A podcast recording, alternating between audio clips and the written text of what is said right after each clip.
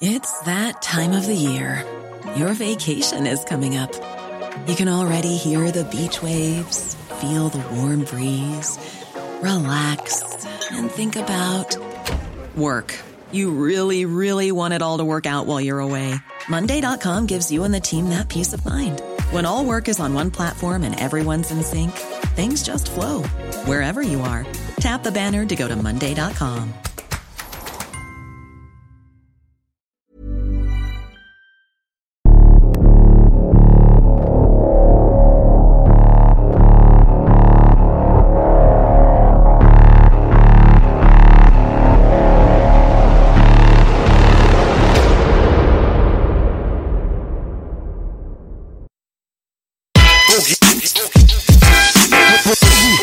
Yes, Baby, sind wir auf Sendung? Ich will Boogie GTA RP sehen. Mir ist egal, was der Wettermann sagt. Wir sind wieder mit Kianus und es wird ein guter Tag. Wundervoll. Hey, ich habe ein neues Jingle. Meine Tante war eine Schlampe, also habe ich viele Onkels. Oh, können wir das schneiden? Yes, Baby. Kianus, Spelasch am Start. Ich freue mich hier zu sein. Ich muss auch sagen, ich habe mich hier ein bisschen, ähm, ja, stand so vor der Tür und habe so geklopft und gehofft, dass jemand da ist, dass ich hier nochmal eine Folge mache. Man sagt dir jetzt letztes Mal so gut, so gut gefallen, dass du deinen Ausweis verbrennen wolltest und sagst, du weißt nicht mehr, wo du herkommst, dass du hier bleiben kannst. Wir Nein. geben dir Unterschlupf. Ihr seid ja sehr gastfreundlich. Ich habe ja deine Stimme gehört von draußen. Ei, Ich habe einmal Boogie gerufen und er so, ja. Bruder, für dich immer. Ja, Dankeschön. Immer. AAK, alles außer Kinderpornos. Also nicht Kianosch! alles, nicht alles außer Kianosch. Gott sei Dank. Kianosch ist erlaubt hier, auch zum dritten Mal, mein Bruder. Das Ja, ist es geht schon wieder Dinge los. Ja, das kann doch nicht wahr sein. auf jeden Fall eine seltene Ehre, dreimal hier an diesem Tisch, der für 200.000 Euro verkauft wird, Mhm. bald versteigert wird. Ich meine, so viele wunderbare Unterschriften und von dir sogar zweimal. Sogar zwei, vielleicht sogar drei. Besser geht's gar nicht, Bruder. Besser geht's gar nicht. Geil. Du hast dich auf jeden Fall hier reingeboostet. Yes. Ja, Ja? Baby. Das hast du getan, Bruderherz. Deswegen, letztes Mal, wo du mit Pierre hier warst, da bist du ja auch verdächtig wenig zu Wort gekommen, muss ich dazu sagen. Genau, Ja. das ist Ja. mir auch aufgefallen, denn ihr habt irgendwelche Themen behandelt, in denen ich nicht so bewandert war. Und deswegen habe ich mich auch zurückgehalten und konnte dementsprechend nicht viel dazu sagen. Aber das wird sich heute ändern, denn ich habe heute ein Plappermaul und möchte sehr viel reden und sehr viel sagen. Das freut mich doch ungemein, Bruder. Es gibt ja auch eine Menge zu reden. Also Ich vor dachte, ich habe letztes Mal unterbrochen. hast du jetzt gerade. Das, äh, letztes Mal hast du ja auch ähm, dich vor dieser MeToo-Sache und so weiter jetzt nicht so mitreißen lassen. Das war eine Sache, wo PA und ich uns ein bisschen in Rage geredet haben. Das war auch zu der Zeit ein bisschen aktueller als jetzt noch. Und äh, wir haben immer noch nur Liebe für MeToo natürlich. Hat sich nichts geändert. No love lost. Aber es ist tatsächlich eine sehr, sehr viel wichtigere Sache mittlerweile passiert. Und zwar, dein Album ist rausgekommen, Bruder. Also Jawohl. Yes. dafür. Yes. Endlich. Mein viertes Soloalbum Boost ist erschienen und ich bin unfassbar stolz auf das Ding. Und wir Sehr haben schön. gerade bemerkt, ich habe noch nie ein so anspruchsvolle, anspruchsvolles ähm, Snippet gesehen. Das Snippet war, habe ich noch nicht auf dem Schirm gehabt, dass da manche schon so viel Mühe gegeben haben. Das Snippet war schon ein geiler Video. Danke sehr. Danke sehr. Respekt für dieses Snippet. Dankeschön. Auf jeden Fall, Bruder. Ja, wir haben uns sehr viel Mühe gegeben und ich muss auch direkt anmerken, dass der Bruder hier, Belasch, mich unter anderem inspiriert hat, so eine Art filmische Szenen mit einzubringen. Denn du hast ja auch bei äh, deinen Sachen sehr viel so ein Zeug. Und ich habe das ja damals schon gefeiert und heute nach wie vor. Und als es dann hieß, ey, du musst ein Snippet machen, hatte ich keinen Bock auf diesen Standardscheiß. Ja. Keinen Bock, einfach irgendwie mich vor der Kamera zu stellen, wenn überhaupt, oder einfach nur ein Bild zu posten, wo dann die Tracks nacheinander abspielen. Deswegen haben wir uns überlegt, ein bisschen äh, aufwendiger an die Sache zu gehen und äh, ich bin auch sehr zufrieden damit. Sehr schön geworden. Also auf jeden Fall äh, von meiner Seite aus äh, riesen Respekt auch. Ähm, das Snippet selbst finde ich total underrated. Also auch so von den Klickzahlen und so weiter hat mich ein bisschen gewundert. Da hätte ich mir persönlich gewünscht, dass es ein bisschen mehr Aufmerksamkeit bekommt. Also für alle Leute, die das Snippet jetzt noch nicht gesehen haben vom Boost, die müssen jetzt unbedingt dieses äh, Snippet abchecken. Ja? Boost, Boost, das ist Boost. sehr, sehr stark geworden. Ich finde, das Album insgesamt ist sehr, sehr stark geworden. Und ähm, die Leute wissen ja, ich verteile jetzt nicht pauschal und äh, vor allem nicht so inflationär Komplimente, wenn es um Rap aus Deutschland geht. Da bin ich ja meistens eher so der Kritiker, so der Da gibt er mal gern einen Korb. äh, so ein auf den. Aber ich muss sagen, Kianosch, dadurch, ähm, vielleicht spielt das auch eine persönliche Rolle so ein bisschen, weiß man immer nicht. Aber ich achte schon auch natürlich immer auf Qualität, Musikalität. Wie sind die Rhyme-Patterns, wie sind die Hooks, wie sind die Beats und so. Ganz an Sympathie kann es jetzt auch nicht liegen. Also von daher, nochmal Gratulation, hast du Danke was sehr. sehr, sehr Gutes hin- hinbekommen auf jeden Fall. Ich wünsche dir viel Glück mit dem Teil, können wir gleich nochmal drüber reden auch. Aber Respekt. Da gibt es auch Premiere, bestimmt Premiere, Songs, Belasch gibt Props. da gibt's auch Belasch gibt bestimmt. Songs, die dir vielleicht nicht so zugesagt haben. Ja, ja, klar. Klar. Also bei mir ist es so, wenn ein Album mehr als drei oder vier Songs hat, die ich mag, dann ist es ein Erfolg. Ehrlich? Kein Spaß. Also das ist bei den 90s-Alben auch so. Ich kenne kein Mob Deep-Album, wo mehr als drei Songs drauf sind, die mir gefallen. Verstehst du, was ich meine? Ja. Aber es gibt halt auch so Tupacs All Eyes on Me, da gibt es zum Beispiel vier, fünf Songs, die mir nicht gefallen. Auf zwei CDs. Das ist dann schon das Nonplusultra. Snoop Dogg's Doggy Style zum Beispiel gibt es drei, vier Songs, die mir nicht gefallen. Dr. Dre's Chronic gibt es vielleicht vier, fünf Songs oder drei, vier Songs, die mir nicht gefallen. Ja. Und äh, aber ich kenne halt Sachen von damals, wie das Exhibit-Album zum Beispiel. Das ist für mich alleine, weil Paparazzi drauf ist, wo Carry the Weight drauf ist und so weiter. Das ist für mich halt Carry the weight. Ja, also so. Und trotzdem gefallen mir nur drei bis vier Songs. Aber bei dir ist es halt so, dass mir vor allem die dunklen Dinger gefallen haben. Die, die ein bisschen kommerzieller klingt. Ich kann das verstehen, ich kann das nachvollziehen. Und das ist auch qualitativ auf einem hochwertigen Standard. Aber ist nicht das, was ich fühle. Das ist es halt. Weißt du, was ich meine? Ich verstehe auf jeden Fall, ja. Ich fand es sehr, sehr abwechslungsreich. Viele Flows hatten wir auch angesprochen. Sehr stark. Du weißt, wie du damals in mein Ohr gekommen bist. Ich, mit dem Homie PA bei einem halt die Fresse-Track drauf. Ja. Dann waren wir ähm, auf den Track Arab Style drauf vom Bruder Big Baba, nee, Alpagan. Und dann aber mein Paten, so, mein Patenkind, der Sohn von Abu Langwitz, hat dich und PA irgendwann angeschleppt. Wir hören es dann immer so und dann manchmal skeptisch, aber das ist krasser Sound. Danke sehr. Respekt! Danke für die Props, Jungs. Ich kann das nur zurückgeben, natürlich.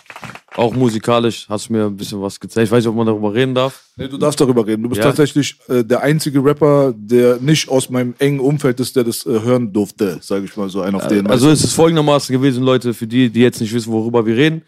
Dieser Bruder hier hat mir ähm, freundlicherweise sein Album gezeigt, bevor es rauskommt. Ne? Und äh, ich habe da reingehört und äh, es ist auf jeden Fall sein eigenes Ding und du hörst sofort, dass es Belash ist und das kannst du nicht vergleichen. Es ist keine Mucke, die mit dem Trend schwimmt. Trotzdem hat er moderne Einflüsse mit rein, reingenommen, die mich sogar überrascht haben. Du hast, Bro, du hast Toplines ge geknallt, wo ich dachte, so, Scheiße, warum kam ich nicht darauf? So? Hartes dann, Ding, war. Und dann mit diesem einen heftigen Flow, den du so die ganze Zeit durchgezogen hast. Ich will jetzt hier die Namen nicht droppen, ich will nicht zu viel verraten, aber es war auf jeden Fall auch sehr, sehr geil, mal was Frisches ins Ohr zu bekommen. Das geil. Hast du das Feature gehört? Ich habe alles gehört. Mit dem Doktor? Ich habe er hat alles, das ganze Album. Ich hab das-. Unfassbar. Der Track mit Arzt, unfassbar. Da ist einiges drauf, wo man echt sagen muss, geil. Dadasch, guck mal, das Ding ist auch so, ähm, du hast ja gesagt, schick mir mal rüber, falls du eine neutrale Meinung haben willst. Und äh, äh, ich sag mal, dieses Angebot habe ich auch beherzigt, weil es mir auch äh, letztendlich wichtig ist, dass Leute die Skills haben und selbst auch was auf dem Kasten haben, die mir dann auch eine schonungslose Meinung auch vielleicht sagen können, wenn mal vielleicht irgendwas nicht so schön ist. Dass ich bei den Leuten ein Feedback zurückbekomme, da höre ich dann aber auch zu. Also ich höre ja auch nicht bei jedem zu. Also es können jetzt irgendwie 10.000 Leute ins Internet gehen und sagen, dein, dein äh, Album ist super wack oder dein Album ist super dope. Es gibt schon einen Unterschied, wer das dir sagt. Natürlich. Weißt du? Und für mich persönlich, ehrlich gesagt, ich sag's dir ganz ehrlich, jetzt ist hier so Mr., äh, die Sendung heißt jetzt hier, wir verteilen Props, aber das Ding ist wirklich. TV Straßenprops. Muss ich auch finde, mal sein. Muss auch mal sein, Bruder. Ich finde, du bist einer von Deutschlands talentiertesten MCs in der Hinsicht, dass du halt eine große Bandbreite an Vielfältigkeit bedienst, weil du sie verstehst. Mhm. Also du kannst dieses Autotune-Ding, das kannst du machen. Du kannst poppige Songs machen. Du kannst streetlastige Songs machen. Du kannst auf 90 BPM rappen. Du kannst auf 60 BPM rappen. Du kannst Singsang und Rap miteinander Mhm. vermischen. Du kannst inhaltlich starke Sachen rüberbringen und du kannst auch einfach nur über Quatsch rappen und du kannst auch noch freestylen. Weißt du, was ich meine? Also du bist, also für mich bist du ein, ein MC im ursprünglichen Sinne, der aber so eine richtige facettenreiche Rapmaschine ist so. Und wenn du das verstanden hast und du sagst zu mir zum Beispiel, dein Album ist dope, dann bedeutet das mir natürlich doppelt so viel, zehnmal so viel, vielleicht wie jemand, der vielleicht gar keine Ahnung hat. Weißt du, was ich meine? Natürlich, ich verstehe das. Deswegen auf jeden Fall auch äh, Respekt auf jeden Fall an deine ganzen, ähm, sage ich mal, Künste, die du da auf diesem Album auch so zusammengebracht hast. Für mich ist das auch so eine Zusammenfassung von all deinen Skills auf einer Platte, wo man merkt einfach, der Bruder ist einfach sehr facettenreich. Das und ist ja, das ist es. ich betrachte ein Album auch als solches. Ich schließe mich den Props echt nur an, Real Talk. An Danke diesem Tisch wird nicht gelogen. Und das Schöne, was ich aber schön finde bei dir, Kianosch, und auch bei Pierre, bei dir jetzt habe ich es gerade nochmal richtig gemerkt, dass es trotzdem Street Rap immer bleibt. Also Der Kern bleibt ist immer, der. Kern ist immer Der Street. Kern ist immer Life Genau. is Pain seit Tag 1 und das ändert sich auch nicht. Nur die Verpackung ändert sich. Ja, ja Mann. Geil. My Life, My Pain war mein Lieblingslied in Bonnie's Ranch. Habe ich meinen Kumpel Paco auf dem Arm tätowiert. Ja, was ich sagen wollte ist, äh, wenn ich ein Album mache, wenn ich weiß, ich werde jetzt ein Album machen, dann gehe ich da rein und möchte auf dem Album einfach zeigen, was ich Neues gelernt habe. Ja. Ich habe neue Techniken entwickelt, ich habe neue Skills. Ich traue mich ein bisschen mehr zu singen, weil ich jetzt mit, mittlerweile Töne ein bisschen beherrsche. Ich traue mich Sachen zu machen, die ich mich vorher nicht getraut habe, weil ich mich jetzt sicherer fühle in diesen experimentellen Sachen. Und das ist für mich ein Album, die Chance zu zeigen, was du in den letzten Jahren im Gegensatz zu deinem alten Album nochmal dazugelernt hast. Quasi ein Update. So. Es ist für mich kein Anspruch, immer wieder dasselbe zu bringen. Klar, es macht vielleicht eine gewisse äh, Gruppierung von Leuten, die deine Musik supporten, äh, macht es glücklich, wenn du nur so rappst.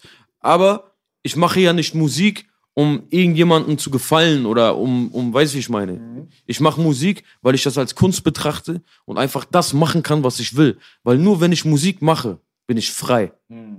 Und deswegen rapp ich und deswegen sehe ich das nur als Kunst. So. Kann ich voll unterschreiben, ja. Klar. Das Geschäftliche ist, ist ein Nebeneffekt, den ich natürlich herzlich begrüße.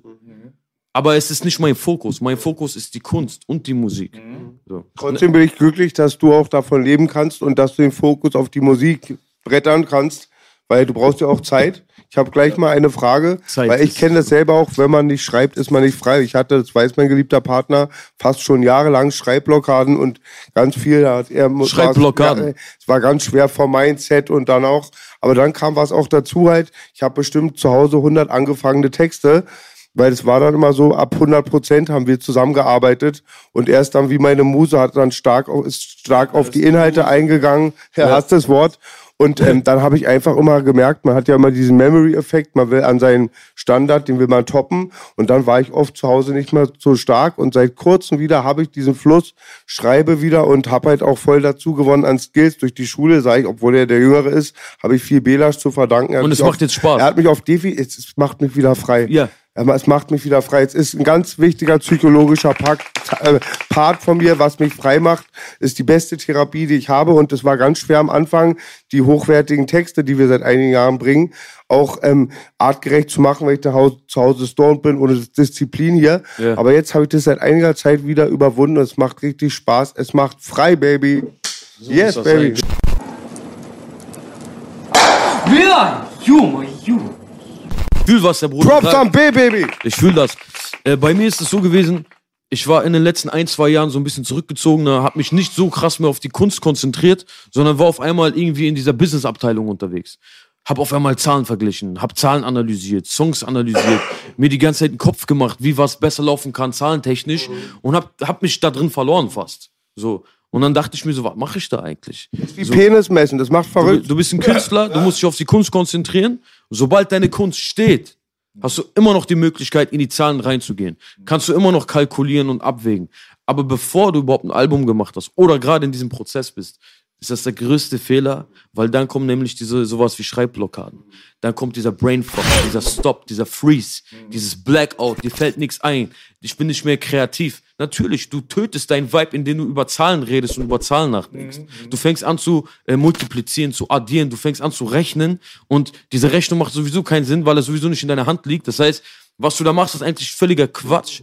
Und äh, das fickt einfach komplett dein Vibe und deine Kreativität. Deswegen, wenn man im Studio ist und wenn man sich jetzt sagt, ich werde jetzt ein Album machen und nehme jetzt zwei, drei Monate Zeit, dann bitte kapsel dich ab von diesem Business-Scheiß, kümmere dich nur um die Kunst und das wird sich auf jeden Fall lohnen. Und das habe ich für mich gelernt, das habe ich jetzt zuletzt auch gemacht. Und ich habe natürlich auch wieder gemerkt, wie viel Spaß es macht.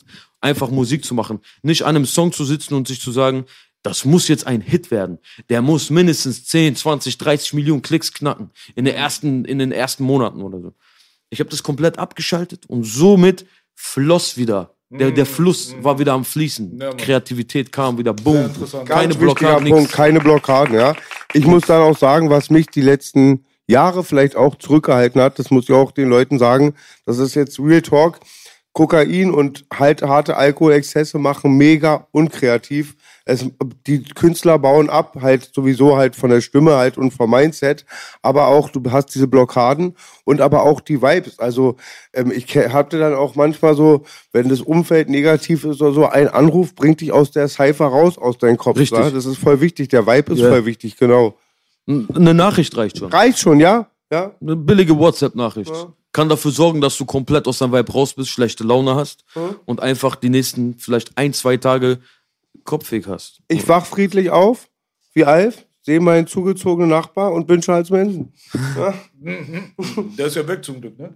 Der ist aus, er wohnt jetzt eine Straße weiter, er macht nach wie vor Stress. Alhamdulillah. Ah. Weg mit ihm. Letztens habe ich ihn aber habe ich ihn ähm, sch- geschumachert. Da war Langwitzkirche, guckte, ich probiere mal wegzugucken. Und dann kam er vorbei, guckt da frech, hatte eine volle Cola, ein Liter. Leider keine Zucker-Cola, nur Cola Light. Habe ich ihn von oben bis unten nass gespritzt mit der Colaflasche. Und eine ältere Frau sagt noch, na, Boogie hat da bestimmt Ärger gemacht. Schick ihn weg. Richtig, er war kam er schon. noch, nass kam er noch mit einem drei wetter auf mich zu. Habe ich gedacht, bitte Gott, schick ihn mir. Ja, dann leider nicht. Ja, was ein Drip, Alter. Man, man kriegt nicht alles, was man will im La Leben. Langwitz ist schön, wenn die Langwitzer nicht wären. Geil. Ja, äh, weißt du, was ich mich gefragt habe? Inwiefern ist auch die Messlatte, die von der Industrie vorgegeben wird, jetzt in Bezug auf was funktioniert und was nicht funktioniert, wie, inwiefern war das auch äh, für dich jetzt Priorität? Wie oft hast du darüber nachgedacht? War das auch so ein Störfaktor? Oh mein Gott, also dieser Aspekt war der verwirrendste von allen. Weil du musst ja irgendwie auch dementsprechend dem Zeitgeist irgendwie entsprechen. Du musst ja mit der Zeit gehen, ne? Sonst wirst du mit der Zeit gehen. Also, muss man, weiß ich nicht, aber ich weiß, was du. Nein, nein, muss man nicht, sollte man. Wenn dir dein Business wichtig ist, wenn es dir wichtig ist, damit erfolgreich zu werden, Erfolg im Sinne von Geld verdienen und mehr Reichweite, dann solltest du es tun. Dann kann man es dir auf jeden Fall empfehlen. Weil wenn du es nicht machst, darfst du dich aber auch nicht darüber ärgern, dass es dann nicht funktioniert. Und du dann nur deine eigene Kunst für dich machst, aber kein Erfolg bei ihr zustande kommt. Das ist so, das spielt mit und man muss irgendwie eine gesunde Mitte finden, nicht zu sehr auf das eine oder das andere verlassen, sonst vernachlässigst du das. Und das ist halt immer ein Spagat, den du hinkriegen musst. Und gerade wenn du independent, independent unterwegs bist, ist es noch Independent, ihr seid independent. ja, ja. Ich hab's im Blut, Bruder. Das neue Wort, Baby. Ja, gerade wenn du so unterwegs bist, musst du halt auf alles selber achten. Und ähm, das ist halt der Spagat, äh, den wir seit Jahren probieren zu machen. Ich würde mal sagen, kompliziert ist es ähm, für Künstler, die nicht den Super-Megastar-Status haben. Weil ich glaube, ich, bin überzeugt davon, ehrlich gesagt, dass wenn du den Super-Megastar-Status hast, dass du komplett losgelöst bist von modern, alt, neu oder was weiß ich nicht was. Also ich kann mir einfach nicht vorstellen, dass ein Apache den Sound, den er teilweise macht, dass er ihn sich erlauben könnte, wenn er ein Underground-Artist wäre, der mit demselben Stuff jetzt irgendwie drei Jahre lang keinen Erfolg gehabt hat. Weißt War er, war er doch. War er, genau. Aber er hat doch genau diesen Sound gemacht. Ja, aber es ist jetzt so ein bisschen... Ähm, So habe ich es beobachtet. es ist so ein Sound, den du jetzt nicht übertragen kannst auf die Modus Mio Playlist. Also wenn du jetzt wirklich Außenstehender wärst und du würdest so diesen ganzen Einheitsbrei hören und dann würde jetzt ein experimenteller Apache-Song kommen, der jetzt so vielleicht mehr in Richtung Hausmusik geht oder 80s oder so, ja, dann äh, wäre es vielleicht an und für sich, wenn du den nicht kennen würdest, eher störend. Aber wenn du weißt, dass der Typ ein Megastar ist und dass die alle ihn einfach feiern, ja, und dass er einfach 5 Millionen Streams oder sowas im Monat hat, dann ist es halt äh, eine befreiende Situation, glaube ich, sich auch mal für Sachen entscheiden zu können, wo ein Labelmanager oder so von der Seite bei einem Up-and-Coming-Künstler vielleicht reingrätschen würde und sagen würde, du, pass auf, das ist vielleicht deine Liebe, das ist vielleicht irgendwie was, was nicht ganz ins Raster passt, aber ich würde dir eher dazu raten, dann vielleicht doch den Shisha-Café-Beat zu nehmen. Das kann sein, das meine ich damit. Es Ich- befreit auf jeden Fall, wenn man oben ist. Auf jeden Fall. Ähm, was ich nur glaube ist, oder was ich auch wiederum beobachte, um in gewisse Playlisten zu landen, wo du halt viele Klicks generieren kannst. Da hast du die Möglichkeit. Wenn du oben gelistet bist, ist ja klar, dass du dadurch sehr viele Klicks generieren wirst. Ich glaube, die achten halt nicht nur darauf, was für eine gute oder coole Musik du machst. Die achten halt darauf, was für ein Standing du hast, was für eine Reichweite du hast. Deswegen sind ja, wenn du es auch wiederum selbst beobachtest, siehst du ja, dass die, ey, ist überhaupt nicht negativ gemeint, das sind einfach nur meine neutrale Beobachtung. Äh, Du, du kannst sehen, dass Leute, die auch nach außen hin, in den sozialen Netzwerken etc., die, die eine große Reichweite genießen, auch immer meistens weiter oben in den Playlisten platziert werden. Absolut. Aufgrund ihres Standings und aufgrund der Reichweite. Und die Musik sei erstmal so dahingestellt. So. Ich habe einfach das Gefühl, dass es hier in diesem geschäftlichen Bereich gar nicht mehr darum geht, wie qualitativ gut oder stark deine Musik ist oder was für ein krasser Lyriker du bist. Na klar, das ist natürlich noch, das spielt noch in die Karten, das ist noch cool, das ist ein Bonus. Aber es geht, der Kern, es, ist, es geht nicht darum. Es geht halt nur darum, wie viel Reichweite generierst du, wie populär bist du für die Kids. Ähm, und ähm, das ist halt der Hauptfaktor. Ja, ja. Ey, es ist ja nichts Negatives, ne? Finde ich mega plausibel. Klar, weil es gibt ja Leute, die sind so krass talentiert, die machen so eine heftige Musik, aber die kennt keiner. Und die Musik alleine kann sich nicht durchsetzen. So, weil die, die Person dahinter einfach nicht relevant genug ist. Und deswegen spielt die Relevanz der Person, finde ich, oder mein, nach meinen Beobachtungen, mit die größte, den größten Faktor, überhaupt auch oben in dem Mainstream äh, zu, äh, platziert zu werden. Ja, aber- stellt Re- immer den Charakter. Die, der, nee, ja, der Charakter nicht. Also die Relevanz der Person im Zusammenhang eher mit äh, Social Media Zahlen und äh, Genau. Reichweite eher. Also jetzt nicht, ob der jetzt ein Charakter ist oder nicht. Das hat damit nichts zu tun, weißt du so? Ich bin auch ein Charakter und hab 10k Follower. Also es geht halt Ein einfach, interessanter Charakter, ein Ja. populärer Charakter. also vor allem halt mit Reichweite. Ich glaube, das war der, äh, der. Knackpunkt. Ne? Genau. So, du kannst halt auf jeden Fall sehr, sehr viel generieren. Du hast schon sehr, sehr viele Streams. Du hast äh, im besten Fall eine krasse Followerschaft auf Instagram etc. pp. Und das ist ja auch so eine Sache, wo ähm, diese Freiheit, die du dort oben genießt, dann auch mal experimentellen Sound machen zu können oder Sachen, die jetzt vielleicht nicht zu 100% in dieses Raster passen, dass du dir das dann quasi erlauben kannst. Und da ist halt auch die Verantwortlichkeit, finde ich, von den äh, Megastar Atzen, die wir da oben haben, ist es auch mal dann auch mal diese Mut zu haben, diesen Mut zu haben und auch mal zu sagen, ey, weißt du was, so wie so ein Apache feiere ich zum Beispiel, ich feiere jetzt Eurodance zum Beispiel oder so ein Stuff, dann integriere ich das jetzt in meinen Scheiß rein. Weil ich kann mir das in dem Augenblick erlauben, weil keiner wird mir dazwischen grätschen, weil ich bin der Motherfucker. Aber es gibt ja auch ganz viele Leute, die sind halt auch, äh, was den Status angeht, sehr weit oben und trauen sich halt nicht aus diesem Raster raus. So, wo sie eigentlich selber ihre eigene Power unterschätzen, wo sie eigentlich die Trends und die Maßstäbe setzen könnten, weil die sind diejenigen, die die Trends und die Maßstäbe äh, setzen und die Konsumenten ziehen immer hinterher. Ja, klar. So. Weißt du, deswegen ist es halt auch ein bisschen schade, dass manch einer da sich nicht traut, sage ich mal, so ein bisschen nach seiner eigenen Seele, nach seinem eigenen Gefühl zu gehen. Und so jemand wie Apache ist dann ein Türöffner dann für Leute, die dann sagen, ey, weißt du was, ich mach mal so einen Sound, der ist jetzt eigentlich normalerweise gar nicht geläufig, aber weil er es kann und weil er dort oben als Beispiel vorangeht, traue ich mich auch mal. Ja. Finde ich gut. Deswegen eine gebe ich dem coole Props. Inspiration, auf jeden Fall, sehr stark. Das ist eine coole Inspiration Auf jeden für Fall. einige. Ja. Und bei dir, äh, bei deinem Album ist es jetzt äh, so, dass du am 3.12. released hast. Mhm. Du hast ja schon äh, Singles rausgehauen, Videos rausgehauen und so weiter.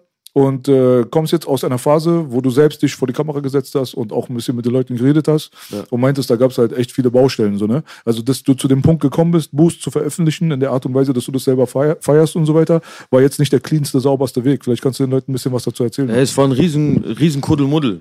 Die gesamte Promophase war sehr verstreut. Aber es hatte auch sehr viel damit zu tun, dass ich äh, mit privaten Dingen beschäftigt war. So, ich habe das schon mal öfter erläutert und erzählt.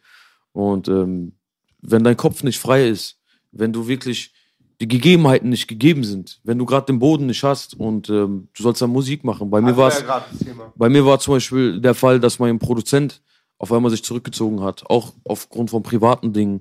Äh, ich habe mein Studio verkauft, äh, habe erstmal ein neues Studio suchen müssen, hatte zu Hause mit Wohnung und Vermieterstress. Meine Frau war schwanger, so und solche solche Sachen so. Und dann Das ist schon ma- einiges. Dann macht man noch ein geiles Album so, weißt du?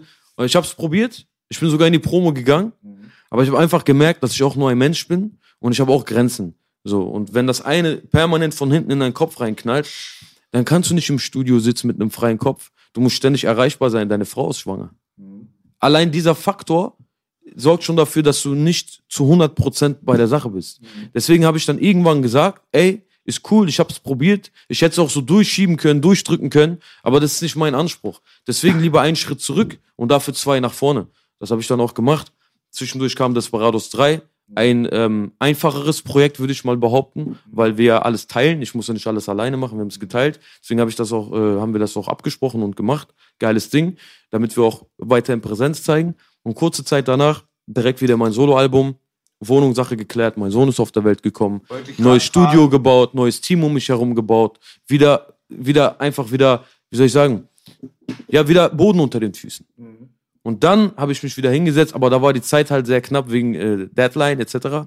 Und dann hatte ich nur ein paar Tage und habe dann dieses Album trotzdem so durchgerockt, als gäbe es keinen Morgen und habe da wirklich Qualität reingeknallt. Man sieht es auch an dem Snippet, wir haben uns sehr, sehr viel es, Mühe man gegeben. Ja, wir haben uns sehr viel Mühe gegeben, noch äh, das, das gesamte Projekt in eine noch schönere und bessere und qualitativ krasseren Richtung zu lenken. Das haben wir, denke ich, auch hinbekommen. Und darauf bin ich sehr stolz. Jeder, der mitgewirkt hat, Liebe geht raus. Jeder, der das unterstützt, Liebe geht raus. Boost ist out now. Da sind Boost, 20 Boost, Tracks Boost. drauf. Fünf davon waren schon released. Haben wir draufgelassen, die will ich auch nicht missen. Nochmal komplett 15 neue Dinger gemacht, neue Singles gemacht. Und wer das Album gehört hat, weiß Bescheid. Ich muss nicht mehr dazu sagen. Ist Geschmackssache. Und mal gucken, wo das Ding hingeht. Sehr starkes. Danke. Als du letztes Mal hier warst, Janusz, war dein Sohn noch nicht auf der Welt. Doch, mit PA. Als ich mit PA hier Dann war doch, dann, also dann doch. Dann Als- spare ich mir ja. die Gratulation. Ne, als ich alleine hier war, war vielleicht Ach, okay, okay. Wie alt ist er jetzt? Der ist ein Jahr und fast vier Monate. Ja, Ja, cool. Also äh, da fällt auch wahrscheinlich ein Riesenstein vom Herzen und dann Definitiv. kann man auch wahrscheinlich ein bisschen konzentrierter an die Sachen dann wieder rangehen Ja, und ja. machen und tun. Aber du bist sowieso ein schneller äh, Schreiber, denke ich mal. Und also über, insgesamt passiert Musik bei dir schnell oder braucht es lange Zeit? Freestyler. Es kommt drauf an. Also schreib, ich sage ehrlich, ich bin schreibfaul. Ich hasse es, Texte zu schreiben, deswegen freestyle ich äh, lieber.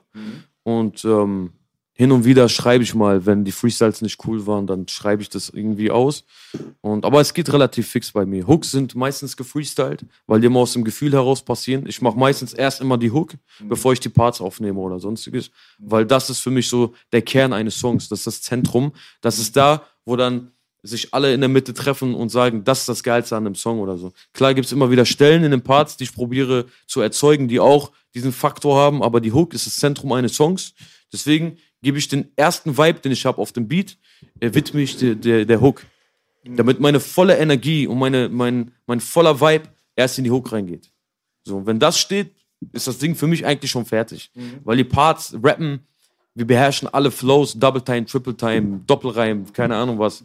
Wir beherrschen einfach alles mittlerweile und deswegen fällt es mir sehr einfach, Parts dann runterzuschreiben oder zu rappen oder sonstiges, weil da, da drehst du dich irgendwann im Kreis. Ne? Du hast alle Flow-Pattern durch, du hast schon fast alle Wörter. So klar, es gibt keine Grenze, aber irgendwann wird es halt immer knapper und knapper und knapper und dann bekommen die Leute auch manchmal das Gefühl, öh, der rappt nur noch dasselbe. So. Jeder rappt irgendwann fast nur noch dasselbe, benutzt irgendwann immer dieselben Verbindungswörter und so. Das ist dann irgendwann so. Deswegen ist für mich die Hook immer sehr special. Weil die Hook ist das einzigartigste an einem Song oder sollte es zumindest sein, mein Anspruch. Jeder kann es sehen, wie er will. Für mich ist die Hook wirklich immer das, worauf ich mich auch am meisten freue und wo ich am meisten wirklich auch Energie reinbutter und da richtig mit Leidenschaft reingehe. Natürlich, Parts will ich nicht kleinreden, aber wie gesagt, ein Part, den du raps oder ein bisschen Tune mit benutzt, ist nichts Neues. Aber eine Hook ist immer wieder was sehr, sehr Spezielles und ich liebe es einfach. Du nimmst dich mal selber auf, Janusz, ne? Nicht immer, aber mittler beim Album sehr viel, ja. Ja, ich meine, äh, die, ähm, äh, die Hook, sagen wir mal, also der Refrain von ähm, Moonwalk zum Beispiel. Ja. Hast du das zuerst gemacht? Bei dem Tats- Song? Tatsächlich ähm, ist dieser Song in circa 30 Minuten entstanden. Ich weiß noch ganz genau, wie ich äh, im Studio war mit Chris Medic. Er war, der hat FIFA gespielt und ich war am Mic und der hat einfach einen Loop gebaut. Also der Beat war im Loop. Und ich habe irgendwie einfach drauf geweibt und dann hat mir der Flow gefallen und dann habe ich das nebenbei in mein Handy einfach eingetippt. Und dann so 10, 15 Minuten habe ich irgendwas geschrieben. Ich habe aber angefangen vom Part ich wusste nicht mal, was eine Bridge, also was dort eine Bridge sein wird. Habe ich gar nicht drüber nachgedacht. Ich habe einfach geschrieben und ich wusste nicht mal, was die Hook wird. Das heißt, ich habe sowieso am Ende umgewürfelt. Aber ich habe es erstmal runtergeschrieben. Dann habe ich zu äh, Chris Medic gesagt, ey Bro, ich glaube, ich habe was. Dann meinte er, warte, ich mache noch die Runde zu Ende. Dann hat, äh, haben wir das kurz aufgenommen und es war schon spät, wir waren kurz vor Feierabend. Habe ich das schnell aufgenommen und am nächsten Tag, als wir im Studio angekommen sind, haben wir das angemacht und dachten, und dachten uns so, was ist das denn? Wie geil ist das denn? So, dann hat er angefangen, den Beat zu arrangen. Dann hat er zum Beispiel die Stelle, wo eigentlich die Hook war, hat er dann als Bridge benutzt und die Bridge-Stelle dann als Hook. Ich schieße, du machst Moonwalk. So, und dann hat er den Beat so aufbauen lassen. Das war schon ein sehr schnelles Ding so. Manche Dinger gehen so, die flutschen einfach so, ne? Und bei manchen Dingern, auf die guten Sachen. bei City Lights zum Flutschen. Beispiel, bei dem Song City Lights saß ich echt zwei, drei Tage dran. Weil da habe ich wirklich rumgefeilt, da habe ich auch wirklich äh, mich gewagt, mal richtig zu singen, so von, von, von der normalen Stimme auf einmal in die Kopfstimme und wieder zurück. Solche Sachen habe ich mich einfach getraut. Es hat mir sehr viel Spaß gemacht, aber ich habe gemerkt, dass es viel anstrengender und aufwendiger ist. Auch, auch die Lyrics und so. Das war halt kein Song, der so rübergeflutscht ist, sondern wir haben uns wirklich ein bisschen Gedanken gemacht, äh, wie kann man den Song so richtig krass machen, dass der so richtig so einen heftigen Aufhänger bekommt. Und da haben wir uns mit drei, vier Leuten Kopf gemacht und dann ging das auch eigentlich rela relativ zügig. Geil. Flutsch, ich denke nur an den Flutschfinger. Flutsch ist ein ja. Wort. Flutschfinger oder Flutschkopf. Ja. Ja, der Langwitzer Flutschkopf. Ja, Langwitzer Flutschkopf. Und was, ähm, Unterschied zwischen einer Muschi und einer Kettensäge, kennt ihr ihn? B kennt ihn nicht, spoilern. Rutscht er aus, ist der Finger am Arsch. ja, Mann, aber es ist immer mega stark auch, Alter. Das ist krass. Wir hatten auch letztens den Homie ähm, Bojan hier und da ging es auch um Samra, wo ich echt dabei war. Der hat auch vier Stunden Freestyle gemacht. Das ist Wahnsinn, ne? Crash, Baby. Naja, Freestyle ist, ist eine Kunst für sich. Ja. Weil Ich, ich liebe es auch. MC René sagt schon, Free, Free, Freestyle, rappen, das heißt, du denkst dir die Worte aus deinem Geist. ja, so in etwa. Ich äh, applaudiere extra nicht. B kann kein Freestyle. Lass mal Freestyle-Battle gegen Belasch machen. Ich verliere sofort. Aber das, äh, Azad hat damals gerappt, äh, scheiß auf Freestyle, dieses oberflächliche Gelaber ist mir nur einfach nur peinlich. Ice-T sagte auch, they asked me to do some Freestyle-Shit, but I don't do that. Ja, aber das war vor 20 Jahren. Jetzt mittlerweile hast du Leute wie Keanu und Samra, bei denen ist es kein oberflächlicher Scheiß. Also man muss halt die äh, Sachen halt einfach auch beim Ja. Namen benennen können. Die äh, Sachen entwickeln sich. Weißt du, ich meine, die Basketballspieler von heutzutage sind im Durchschnitt auch besser als die von vor 30 Jahren. Ja, Das ist halt so eine Geschichte. Ich denke mal, auch ein Azad, wenn der jetzt elitäre Freestyles hören würde von wirklich guten Künstlern, zu denen ich dich zähle, zu denen ich Samra auch zähle, zu denen ich Boogie nicht zähle. Ähm, du weißt nur Liebe, Bruder. Aber, ey, das sagen meistens Leute, die es selbst nicht können. No front. Aber es ist so. Aber zu der damaligen Zeit, da, äh, im Jahre 2001, konnte es ja auch keiner. Ich sage dir Das mal, heißt, konnte keiner. So, man hat es nur nicht mitbekommen. Also ich habe äh, 99% war für mich richtig mieser Abfall damals, wenn die Leute gefreestylt Ist haben. für mich heute immer noch. ich war Freestyle-Rapper. besser, oder? ja, aber jetzt kommen die Leute, die es können, auch zum Hervorscheinen. Ey, jetzt mal, Davor vielleicht nicht. kann auch ein Faktor ich sein. bin bescheiden, aber hier ist 90er Freestyle King. Ich war wirklich ein guter Freestyler. Ja, aber war trotzdem scheiße, Bruder. Ich muss mal ganz ehrlich sagen. Also die Freestyles aus den 90ern und Anfang 2000 und so weiter, die müssen schlecht gewesen sein, weil auch die Raps auf der Platte scheiße waren. Belasch hat recht. Ich Alles hat sich entwickelt. Alles entwickelt sich weiter. Es wäre ja eine, eigentlich wäre es eine Art von Beleidigung, wenn man so tun würde, als wenn die Qualität der Leute von heute die gleiche wäre wie von vor 30 Jahren. Das würde ja sein, das würde ja heißen, hat dass der wir stehen Onkel geblieben vollkommen recht. Weißt du? Und was halt für mich immer voll wichtig ist mittlerweile, ob Leute cyphern bei mir oben oder ob ich bei irgendwelchen Cyphers bin vor Corona, dass halt auch die Quali genauso gut ist, dass du ihn auf dein Album rauflassen würdest.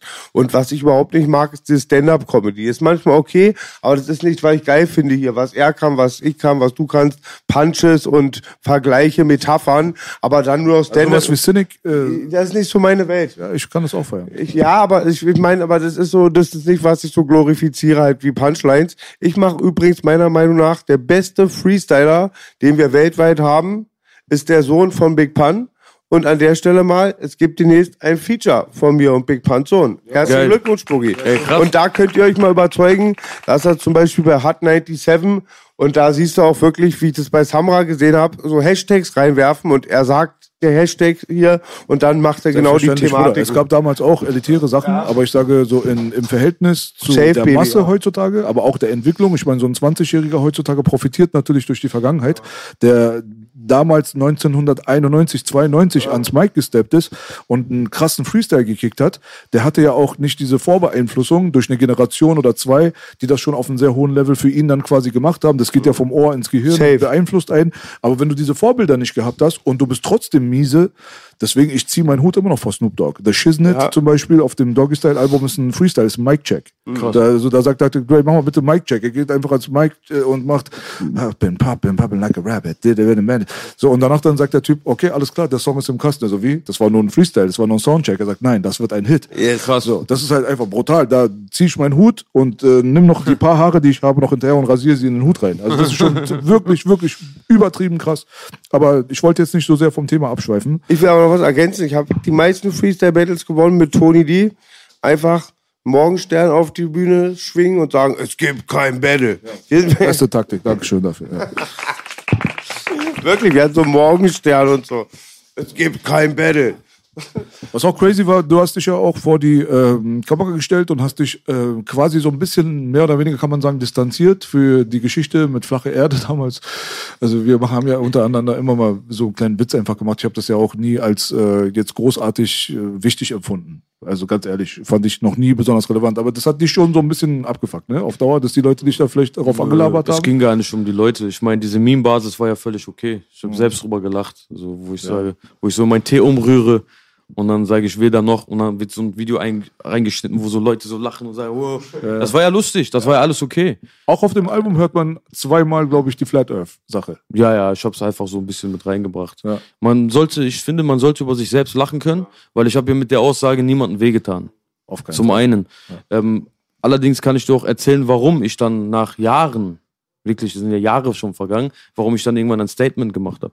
Es ging nicht nur explizit, bei mir schon, aber ich habe auch ins Allge- Allgemeine geredet. Es ging mir eigentlich um diese, um diese ähm, Leute, die im Hintergrund gewisse Cancel, Cancel-Kulturen da an den Tag bringen. Und ähm, das, irgendwann war ich auch davon betroffen, aufgrund dieses, dieser Sache. Und dann ging mir das bisschen zu weit. Das hat mich dann persönlich angegriffen. Vorher war alles okay.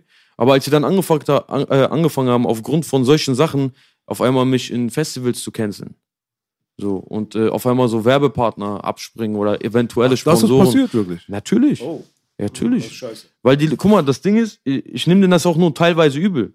Weil zu der Zeit war ich zurückgezogen, habe mich so um andere Dinge gekümmert und genau zu der Zeit, wo auch diese äh, Lockdown-Scheiße anfing, haben auf einmal Leute angefangen, alles zu durchleuchten, haben Leon Lovelock durchleuchtet, haben das Interview rausgegraben, haben da irgendwelche Sachen zusammengeschnibbelt und rausgeknallt. Und da sah das für die Leute so aus, weil ich ja eh gerade überhaupt nicht präsent bin, äh, präsent bin und nichts mache und das jetzt gerade so äh, äh, zum Hervorschein kommt, dass es dann so aussieht, als hätte mich das so irgendwie voll so weggehauen oder so. Ähm, ich hab's in dem Moment auch gar nicht, ich habe auch gar nicht so, das war auch gar nicht Shitstorm-mäßig. Also ich habe nicht irgendwie Shitstorm bekommen oder so, weil, wie gesagt, es war nichts Schlimmes. Es gibt viel krassere Beispiele. So. Aber ich habe dann irgendwann nicht verstanden, warum dann gewisse Leute im Background anfangen, dann irgendwie so, so eine komische Politik zu fahren. So auf einmal so mich canceln wollen, obwohl ich nichts getan habe, wirklich. Und äh, dann habe ich irgendwann gesagt, jetzt reicht. Jetzt muss ich diesen Leuten mal, die anscheinend äh, keine Ahnung haben, wer ich wirklich bin, wie ich wirklich denke, äh, wie ich die Dinge überhaupt sehe und wie das überhaupt gemeint war in der, in der Hinsicht, äh, da muss ich dir mal klar machen. So. Weil ich will auch, dass sich die guten Sachen von mir auch verbreiten und nicht nur auf das eine Ding reduziert werde. Das war mir persönlich wichtig, weil es dann irgendwann gegen den Strich ging und dann habe ich mich bereit erklärt, einfach mal ein paar Worte dazu zu sagen und äh, das war das Statement. Das war ähm, zielgerichtet an diese Leute. Aber ich meine, äh, glaubst du wirklich, das ist genau diese Leute, weil die sind schon, äh, ehrlich gesagt, sowieso behindert in meinen Augen. Also wer wegen sowas irgendjemanden vom Festival rauskickt, Alter, ist jetzt nicht so, als hättest du den Holocaust geleugnet, lass uns mal die scheiß Kirche im Dorf. Aber wie kann man solche Leute noch überhaupt überzeugen oder sollte man es überhaupt wollen? Ich meine, die haben sich sowieso schon entschieden, Missgeboten zu sein in meinen Augen. Und äh, ich glaube, die bleiben es auch. Also, was die sind, wie die sind, das soll bei dem bleiben, das juckt mich eh nicht. Ich wollte es einfach für mich loswerden, das war eine Prinzipsache. So, ich wollte das nicht offen in einem Raum stehen lassen haben und habe dann einfach gesagt, komm, ich mache jetzt ein Statement und erzähl mal wirklich an den letzten Vollidioten in den letzten Reihen, der das immer noch nicht gecheckt hat, was, wie ich bin, wer ich bin, was ich tue, was ich nicht tue. Du hast dich ja geärgert. Ich habe das Statement gesehen vor einigen Tagen, glaube ich, vorgestern, ne? Und ähm, da, die haben ja auch einfach das Wort im Munde umgedreht, einfach nur Auszüge genommen. Ne? Ja, war das auch ist ja nicht Fall. schlimm. Das, Der ist ja, das war gar nicht das Ding. Das war, das war für mich auch völlig okay so. So, jetzt wurde Kianosch auch mal gemimt. Wow. So, eine Woche später gab es Leute, die wurden zehnfach gemimt. So. Ich hatte das Problem auch. Ich habe mit einer Reporterin kein Interview gemacht, weil die flache Titten hatte. Haben sie mich gecancelt. Besser als flache Erde, sagst du. Hammer. Ja, nee, ähm, was, was mir nur auf den Piss geht, und das ist äh, nach wie vor immer noch so, ist es, dass es so ganz komische politische Bewegungen gibt. Es werden immer mehr Grenzen gezogen, immer mehr Kategorien erstellt, wo Leute reingedrückt werden und immer mehr ähm, Subkulturen werden dadurch gebildet, würde ich jetzt mal sagen. Und ähm, das macht mir gerade Sorgen, weil deswegen ecken wir auch immer mehr überall an. Weil es gibt immer mehr Camps, die gesplittet werden. Es, immer mehr gespalten. Und ähm, das macht mir Sorgen. Und ähm, deswegen kann ich jetzt auch an der Stelle sagen, wenn ich schon mal die Möglichkeit habe, zu mehreren Menschen zu sprechen, Leute, macht bitte nicht bei sowas mit. Lasst euch nicht spalten, wo keine Spaltung nötig ist. Spaltung ist in meinen äh, Augen sowieso in so einer demokratischen Gesellschaft überhaupt nicht nötig. So Menschen, die sich spalten, tun das einfach nur, weil die, keine Ahnung, was eigenes Weltbild haben und das andere Weltbild vielleicht nicht akzeptieren wollen.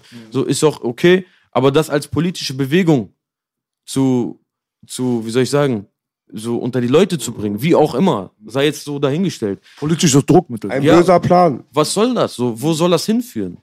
Warum bekriegen wir uns ständig? Für was? Warum werden auf einmal so Unterschiede gemacht? So in jeglicher Hinsicht. Ob jetzt geimpft oder ungeimpft. Wie kann man sowas überhaupt unterstützen? Wie kann man, wirklich, wie soll, ich denke ja nicht dabei an mich oder ich denke nicht dabei, dass ich jetzt irgendwie so einen Freiheitskampf kämpfen muss oder so ein Scheiß. Ich denke an unsere Kinder, an mein Kind, an eure Kinder. Wie sollen die später in die Schule gehen oder aufwachsen? Sitz, sitzen in der Klasse und dann werden die wie in einer Apartheid auf einmal äh, getrennt oder was? Aufgrund von, äh, keine Ahnung was. So. Kannst ja aussuchen. Es gibt ja mittlerweile Millionen Dinge, äh, wo man so wirklich äh, gespalten wird.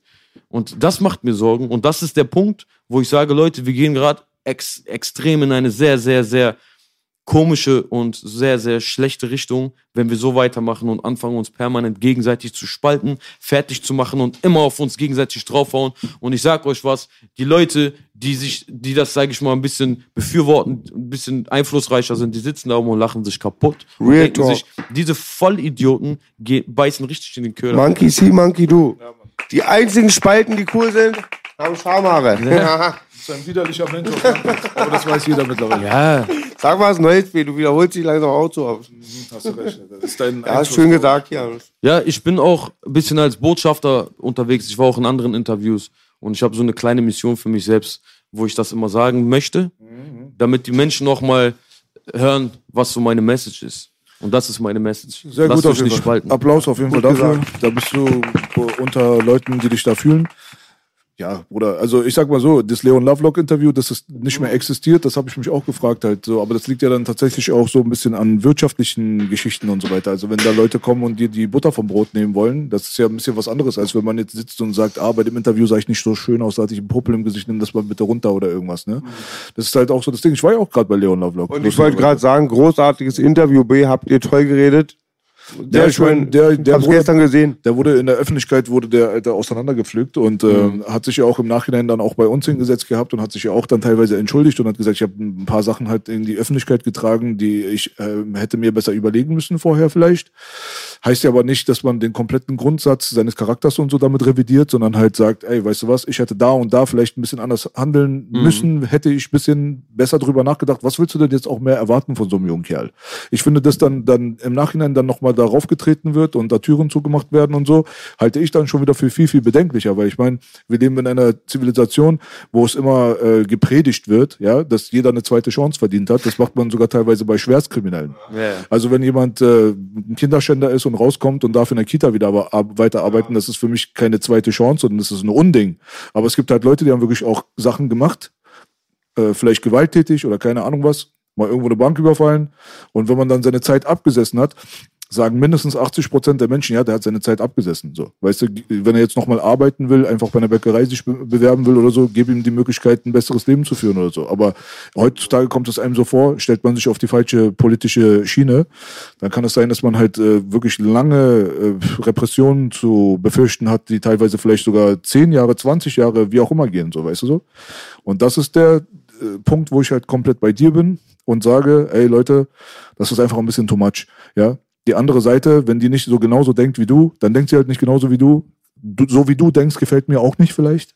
Ja, auch, schon mal drüber nachgedacht, so, weil die Leute denken immer so, weißt du, sie haben ihre Position für sich selbst gepachtet und dann sind sie die Guten und die anderen sind immer die Bösen und solange Ja. dieses Weltbild äh, bestehen bleibt, äh, wird es immer Konflikte geben halt, ne? Aber die Frage ist halt, wo ich mich dann frage, ist es irgendwie anders gewesen? Es war doch schon immer so. Mal ist es Rassismus als Thema, ne, oder? Weil Hier in Deutschland so Kanaken und Islam und 11. September und so. Also es gab halt immer irgendwie eine Aufteilung und wenn der Tag Struktur haben soll, dann braucht äh, anscheinend äh, der Mensch ein Feindbild. Sehr interessantes Thema, Belasch. Das hatten wir auch gestern, wo Toga Abi bei uns war. Aber ich glaube, was die Leute immer sagen, früher war es besser. Gerade wenn sie so vor hundert, vor ein paar hundert Jahren noch und so. Ich glaube, es war schon immer beschissen. Leute, die unterdrücken, Leute, die am Boden rumgrinden. Und halt damals halt, wo es immer halt schon vom, vor den Bohrkernen verarscht oder den Führern. Also Ich glaube, so früher war ich auch so. Ja, früher war alles besser bestimmt. Ich hätte da meine Streitaxt geschwungen, aber ich glaube, war schon immer auf dem Planeten hier ein Scheißspiel mit einer guten Grafik, war? Es gibt ja, es gibt ja immer herrschende Positionen, ne, die ja, ist ja so, ne, das ist ja keine Verschwörungstheorie. Es gibt ja Menschen, die herrschen, regieren und beherrschen und kontrollieren. So, ich will auch gar nicht in diese Dings abschweifen. Was ich schon damit sagen will, ist, in der gesamten Geschichte der Menschheit gab es ja immer Positionen oder Gruppierungen von Menschen, die eine viel größere Gruppe beherrscht haben. Das, das ist ja so, ne? Das, ist, das war ja schon immer so gewesen. Könige, Standard. das Volk, die Bauern, das war ja schon, diese, diese, diese Strukturen waren ja schon immer da. Die sind ja heute nicht anders. Versklavt, beeinflusst. Ja, die sind ja heute, die Strukturen sind ja heute vom Prinzip her überhaupt nicht anders. Die sind ja genauso. Nur viel komplizierter und undurchsichtiger. Es ist nicht mehr so transparent oder so ersichtlich. Früher gab es ja das Königreich, du hast es gesehen und du warst das Volk. Okay, du wusstest, woran du bist. Heutzutage ist alles so miteinander verstrickt und kompliziert gemacht, dass sie schon quasi in Codesprache sprechen, sodass du gar nichts mehr checkst und du denkst, du bist einfach, du gehörst dazu. Obwohl du eigentlich in der Rangliste ganz weit unten bist.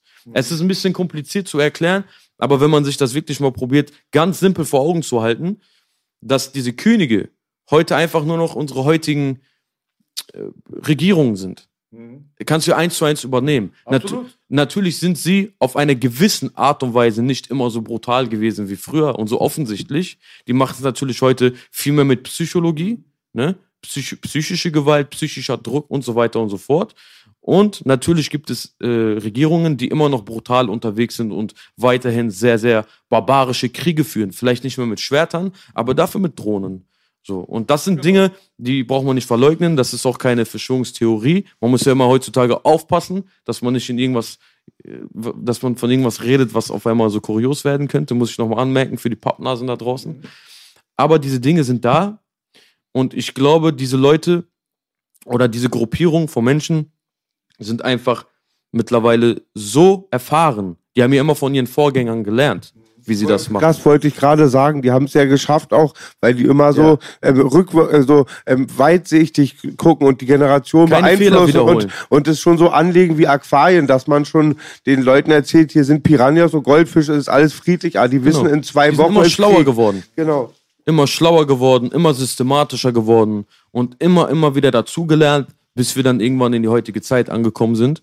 Und wenn du die Strukturen überträgst, ist es eins zu eins dasselbe. So. Ich will jetzt daraus jetzt kein großes Thema machen, aber das sind Dinge, die sind einfach da und davor sollte man die Augen nicht schließen. Und wenn du irgendwann mal das Gefühl hast, dass es ähm, in diese Richtung geht, dann kannst du davon ausgehen, dass es auch so ist. Früher waren wir ja Jungs, die baden. Ihr wisst ja, wie es war mit den Baden. Damals, wo es keine Medien gab, gab es dann auch Leute, die die Bauern oder auch die, ja, die, ähm, Also die. Baden mit, mit R. Baden. Baden, genau. Ich dachte, Ja, du warst Baden Ich früher. ja, ja. Baden, Baden. Ähm, äh, ich auf jeden Fall, die Baden habe ich da mal so einen Bericht gesehen.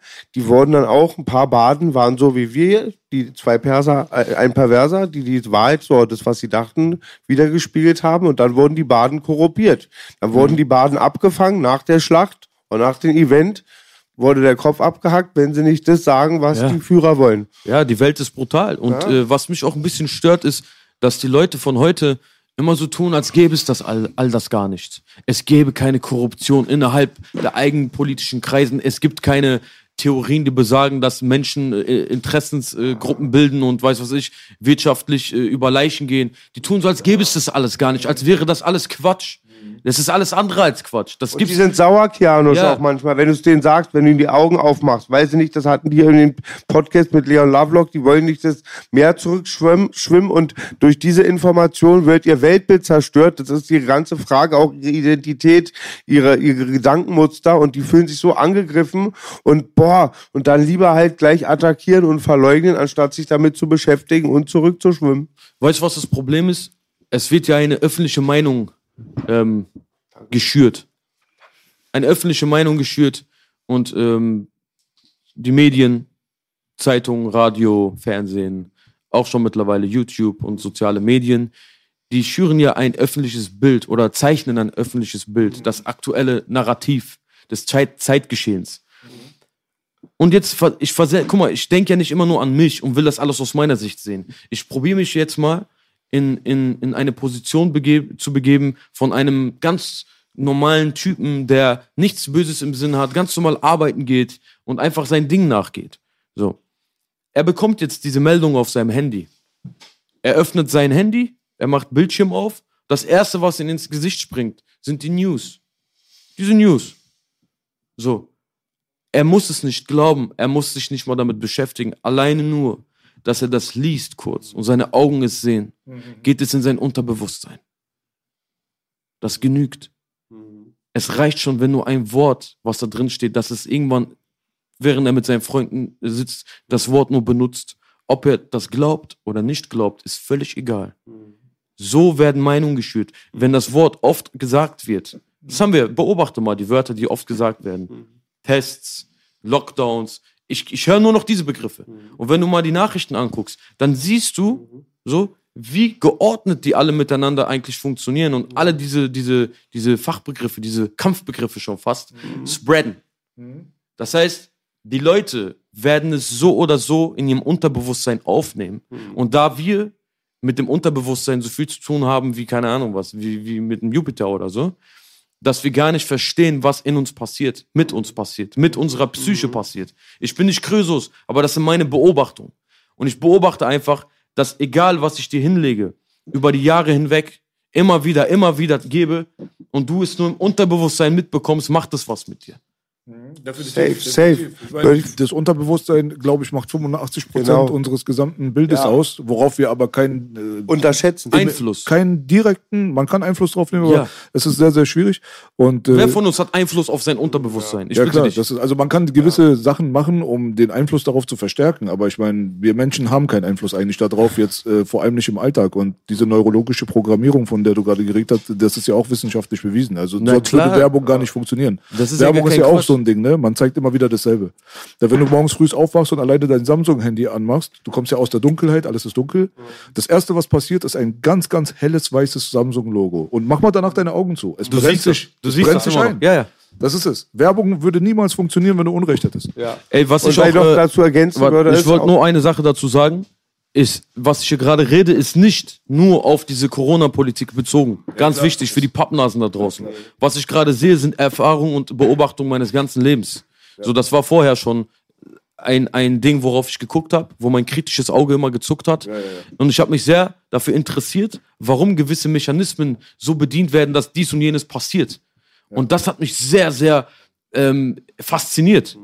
Gar nicht im negativen Kontext oder im, im, im verschwörungsmäßigen Kontext. Es hat mich einfach nur fasziniert, wie die Psychologie der Massen funktioniert. Absolut. Das hat mich einfach nur interessiert. Und äh, deswegen habe ich angefangen, mal ein bisschen zu grübeln oder mal ein bisschen Dinge zu hinterfragen. Gar nicht, um irgendwie jetzt irgendwie äh, eine Meute zu sammeln und irgendwie zu sagen, ey, fick den Staat oder so ein Quatsch. Darum ging es mir gar nicht.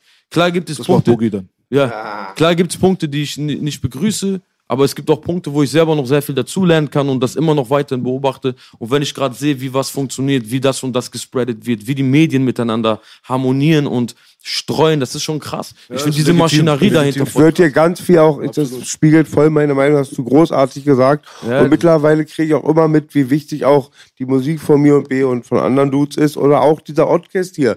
Weil gerade auch viele Leute oder die sind isoliert oder die hören nur bestimmte Meinungen und dann ist dann auch ganz wichtig, wenn du Bestätigung findest, dass Leute auch so denken, ja. Und ich weiß, will nicht immer von diesen Angriffskriegen reden, aber ich weiß noch beim zweiten Golfkrieg oder so, wenn du wirklich so nach dem 11. September hatten wir auch Ami-Fahren bei uns und dann war ich so geschockt und ich, mir kam das alles strange vor, aber hätte ich die Meinung von vielen Leuten und den Medien so übernommen, dann wäre man dann verrückt geworden irgendwie, Ja. weil spiegelte nicht meine Meinung wider. Und wenn du dann Gleichgesinnte hast, die das auch erklären oder so ähnlich sehen, da fühlt man sich dann immer schon ein bisschen besser. Aber ich muss dazu sagen, ich habe schon das Gefühl, als wenn sich innerhalb der letzten 20 Jahre auch in dieser Nation ähm, ähm, so einiges eigentlich zum Positiven entwickelt hat äh, in Bezug auf diese Sache, mit der du eigentlich gerade begonnen hast. Und zwar, dass es halt nicht diese rosa-rote Welt ist, die man da so vorgespielt bekommen hat, ja. Und äh, da so kritisch zu hinterfragen und auch mal alternative Gedankenkonzepte und so mal so anzunehmen, hat sich innerhalb der letzten 20 Jahre meiner Meinung nach verbessert, muss ich dazu sagen. Es ist für mich jetzt nicht mehr so ein großes Hindernis, wo ich jetzt zehnmal darüber nachdenken muss, über welches Thema rede ich jetzt mit der und der P Person privat, weil das einfach so total gar nicht in dieses Weltbild reinpasst von einem otto-normalen Tagesthemenkonsumenten. Weißt du, wenn du jetzt mit etwas um die Ecke kommst, was für denjenigen jetzt so total abgespaced ist, aber für Leute wie uns dann vielleicht so normale Diskussionsgrundlage war. Das hat sich verbessert, wo ich mich aber auch frage, liegt es auch nicht ein bisschen an der Geografie, äh, an der geografischen Position der äh, Community, der Gesellschaft, weil auch genauso wie ihr gesagt habt, es gab vorher auch schon Tor, Tod, äh, Mord, äh, Plünderung, alles Mögliche Ja, ja. auf der Welt. Aber dort, wo man aufwächst, dort fühlt man sich ja am integriertesten, das ist ja dein Umfeld. Du kannst jetzt nicht unbedingt, wenn du jetzt im Jahre 1993 in Berlin aufgewachsen bist oder irgendwo in Mecklenburg-Vorpommern, kannst du vielleicht nicht ganz nachempfinden, was in Südafrika in der Apartheid los ist. So, dafür müsste man dann dort vor Ort sein. Hier auf der Erde gab es ja schon immer so Spots, da ging es den Menschen ein bisschen besser. Und die können sich meistens nicht in die Gedankenwelt desjenigen hineinversetzen, der auf der anderen Seite des Globus wirklich in der tiefsten Scheiße drin steckt. Mhm. Und ich habe einfach die Beobachtung gemacht, dass dieses Land im Bach, äh, Bach runtergeht. Also ich würde wirklich Sarrazins These absolut unterschreiben mittlerweile. Deutschland hat sich abgeschafft. Aber es lag nicht an uns Kanaken. Das war der Denkfehler. Aber wenn ich mir das jetzt so angucke, so mit der Wirtschaft, mit dem. Geld, so alles, was so passiert ist, den Leuten fehlt es immer mit jedem Tag mehr an Geld in der Tasche, an Möglichkeiten, sich zu verwirklichen, sich zu entfalten. Und äh, Wetter, Luft und so weiter spielt auch nochmal eine Rolle. Depressionen, Leute geht es mental schlechter, körperlich schlechter, Nahrung. finanziell schlechter. So ein großes Zusammenspiel. Vielleicht, je weiter die Kurve runtergeht, verabschiedet man sich auch teilweise dann von dieser rosa-roten Welt und lässt auch mal Sachen zu, weil man ja auch dann irgendwo den Grund für das eigene Nicht-Vorwärtskommen oder für die Unzufriedenheit dann auch sucht woanders und dann braucht man Gründe. Genau. Und man findet sie oft gerne bei anderen, anstatt bei sich selbst, was ein Fehler sein kann. Aber trotzdem wird man vielleicht auch aufmerksam dann auf gewisse Sachen, wenn es dir wirklich super gut gehen würde. Du hast ein Einfamilienhaus, du hast zwei Autos vor der Haustür, du hast wirklich keine Geldnot und so weiter. Deine Kumpels, du bist 16 Jahre alt, komm vorbei, die sch- schwimmen im Pool mit dir rum, du hast so deine Garage und alles läuft und alle zocken und so. Vielleicht beschäftigst du dich auch gar nicht mit Stuff, der halt in dein Weltbild vielleicht gerade nicht reinpasst. Wer weiß, was das, Das ist das Ich habe eine Frage, Belasch, an dich. Wie alt warst du, als du sechs warst? Nein, aber jetzt habe da sehr drüber nachgedacht, was du gerade gesagt hast. Ich sehe auch den Trend. Du bist aber be belesener. Meinst du, es liegt auch nicht ein bisschen am Internet, dass viele Leute auch Möglichkeiten haben, sich zu vernetzen oder dass man auch mehr Bildung suchen kann? Früher gab es bisschen die, die alt, also GZ, alles Rundfunkscheiße, kam nur Lügen auch oder nie skeptisch. Und durchs Internet hat man dann doch mehr Möglichkeiten, Genau das- Informationsquellen. das wollte ich gerade sagen. Dachte ich, du bist da mehr Experte. Ich hätte jetzt gesagt, letzten Nee. 20 Jahre, es könnte schon so spielt sein. auch eine sehr, sehr große Voll, Rolle. voll. Die äh, Vernetzung, die dachte Digitalisierung, genau. der Austausch von Informationen auf der ganzen Welt. Also wir Was wir ja- alleine machen, diese Diskussion wäre früher nicht wenn, wenn stattgefunden. du in China leben würdest, könnten wir uns locker austauschen und über alles reden und uns Informationen gegenseitig zuschieben. Also dieser Faktor ist, glaube ich, auch sehr, sehr ähm, groß, genauso wie den, den du gesagt hast, wenn nicht sogar, ja, doch diese, diese Vernetzung macht schon eigentlich alles. Weil jetzt sieht man wirklich, was wirklich auf der Welt passiert. Ne, es gibt leider sehr, sehr schreckliche Dinge, die du auch leider visuell mal gezeigt bekommst, die du vielleicht gar nicht sehen willst. Aber das ist auch im Umlauf und es gibt halt so viele Dinge, die gefilmt werden, die du nicht glaubst, äh, dass es die gibt. Zum Beispiel, bestes Beispiel ist, kennt ihr diese, diese, diese Highlight-Zusammenschnitt von ähm, Near Death, Near the Death, nahe dem Tode. Da, wo Autos einfach fahren und auf einmal kommt ein LKW irgendwie einfach vom Himmel gefallen so, und und streift überleben den. Ja, ja, Ja, ja. immer nah am Tod. Ja, Mann. Und würde es diese Vernetzung und Digitalisierung nicht geben, würden wir bis heute gar nicht wissen, was alles auf der Welt schon passiert ist. Was es für Ereignisse gab, die, weil das, was uns die Nachrichten sagen, ist ja nicht alles, was passiert. Die entscheiden ja, die entscheiden sich ja für die Informationen, die die uns geben, ne? Neutral betrachtet. Die entscheiden sich dafür, das wollen wir den Menschen jetzt sagen. Wir haben nur äh, so, so und so viel Zeit. Deswegen können wir nicht alle Themen auf der Welt reinbringen. Wir entscheiden uns für die Themen, die für uns wichtig sind. So. Aber durch YouTube und gewisse andere Plattformen haben wir wirklich zum ersten Mal die Möglichkeit, uns auf der ganzen Welt so auszutauschen in Form von Videos, Musik, äh, von äh, sogar, man kann sich sogar schreiben auf Facebook und so. Das gab es vorher gar nicht. Das heißt, die Leute tauschen sich richtig auf. Ich habe neulich gesehen, dass es einen Hilferuf aus Indien gab. Die haben irgendwie, wurden, waren abgeschottet und die haben sich irgendwie so durch Handys oder durch, äh, ich weiß nicht, Facebook oder TikTok, haben die sich, haben die Videos gemacht, damit die Leute sehen, was da los ist. Ja. So ein Hilfeschrei, Hilf, Hilfeschrei. Und das gab es ja vorher gar nicht. Absolut, aber da fragt man sich halt, äh, was ist der Preis, den wir dafür zahlen? Wiegt sich das äh, Positive auf gegen das Negative? Alles hat? Nachteile. Alles hat einen Preis. Wollen wir die aufzählen? Ich glaube, da sitzen wir hier stundenlang, ne? Ja, also Aber ich, ich bin ja nicht, äh, dass ich sage, du hast Unrecht. Ich, du hast absolut recht. Ich bin auch da, was das angeht, voll auf deiner Seite. hat doch riesen Es hat Vorteile. riesen Vorteile. Aber die Frage ist halt, was sind die Nachteile und äh, lohnt sich der Deal? Das ist immer, was ich mich frage. Weil es ist ja immer ein Deal. Ich gebe was, ich kriege was. So. Und das, was ich da zurückbekomme, Das muss sich jeder mal fragen. Halt, ne? Wohin führt das Ich alles? kann das noch mal was ergänzen noch, vielleicht eine, Sicht, eine Sichtweise, die ihr nicht kennt. Ich so als Bio-Deutscher kenne auch von vielen, auch unter anderem meine Mentalität so von den deutschen 80er Jahren, ja, das betrifft uns ja nicht. Die waren so regelrecht in der Blase, auch viel durch die Medien und durch Wirtschaftswunder. Halt immer so nach uns geht's, also das lassen wir an- nicht an uns ran. Das sind andere Welten und durch die Globalisierung ist dann doch alles vernetzt. Und Deutschland dachte immer so, die schaffen immer in der Blase unberührt von den Elend zu sein, von denen die sehr viel profitiert haben wirtschaftlich. Ne? und die Deutschen können wir immer nichts dafür, was ich auch immer unterschreibe. Zu jeder Zeit waren sie immer Geiseln ihrer Führer. Ne? Naja, wo du jetzt gerade Führer sagst, aber wenn man mal so überlegt, jetzt mal wirklich tatsächlich war aber ein paar Jahrzehnte vorher Deutschland die mit am meisten gefickte Nation und Region der ganzen Welt. Also zu den Zeiten des Warschauer Ghettos und der Nachkriegszeit 1946, Bruder, da war hier Berlin, alter Katastrophe.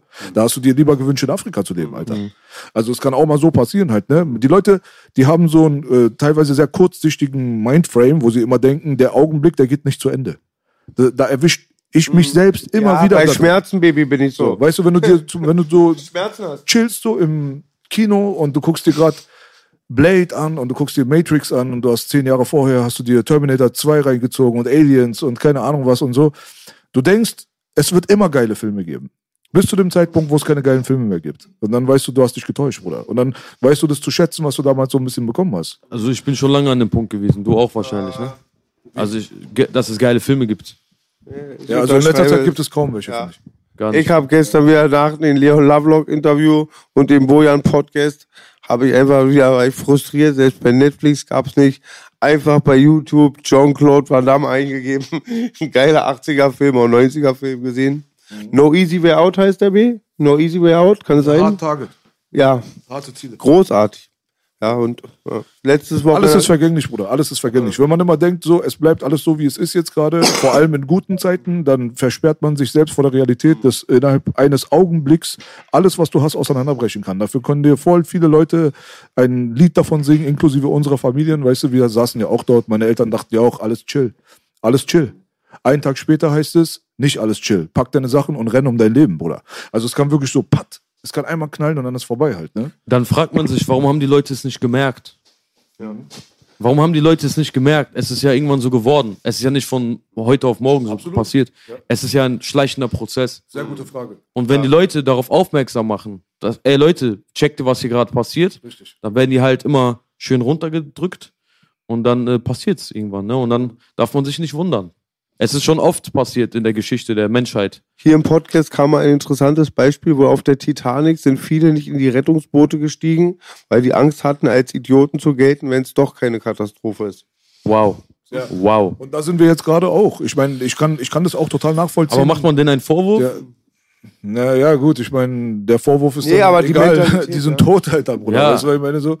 Also, was, was, das Ding ist, wie jetzt gerade in unserer Krise, die wir jetzt gerade haben, habe ich auch mit Fahrt äh, gesprochen, als er hier war, wo er meinte, dass es lächerlich ist, dass der, die Maske als ein Maulkorb betitelt wird. Weil, ähm, wenn du wissen willst, was ein Maulkorb ist, in dem dir deine Meinungsfreiheit und deine Redefreiheit auf das äh, nötigste Minimum runter reduziert wird, dann solltest du doch mal in den Iran gehen. Das ist seine Argumentationsbasis.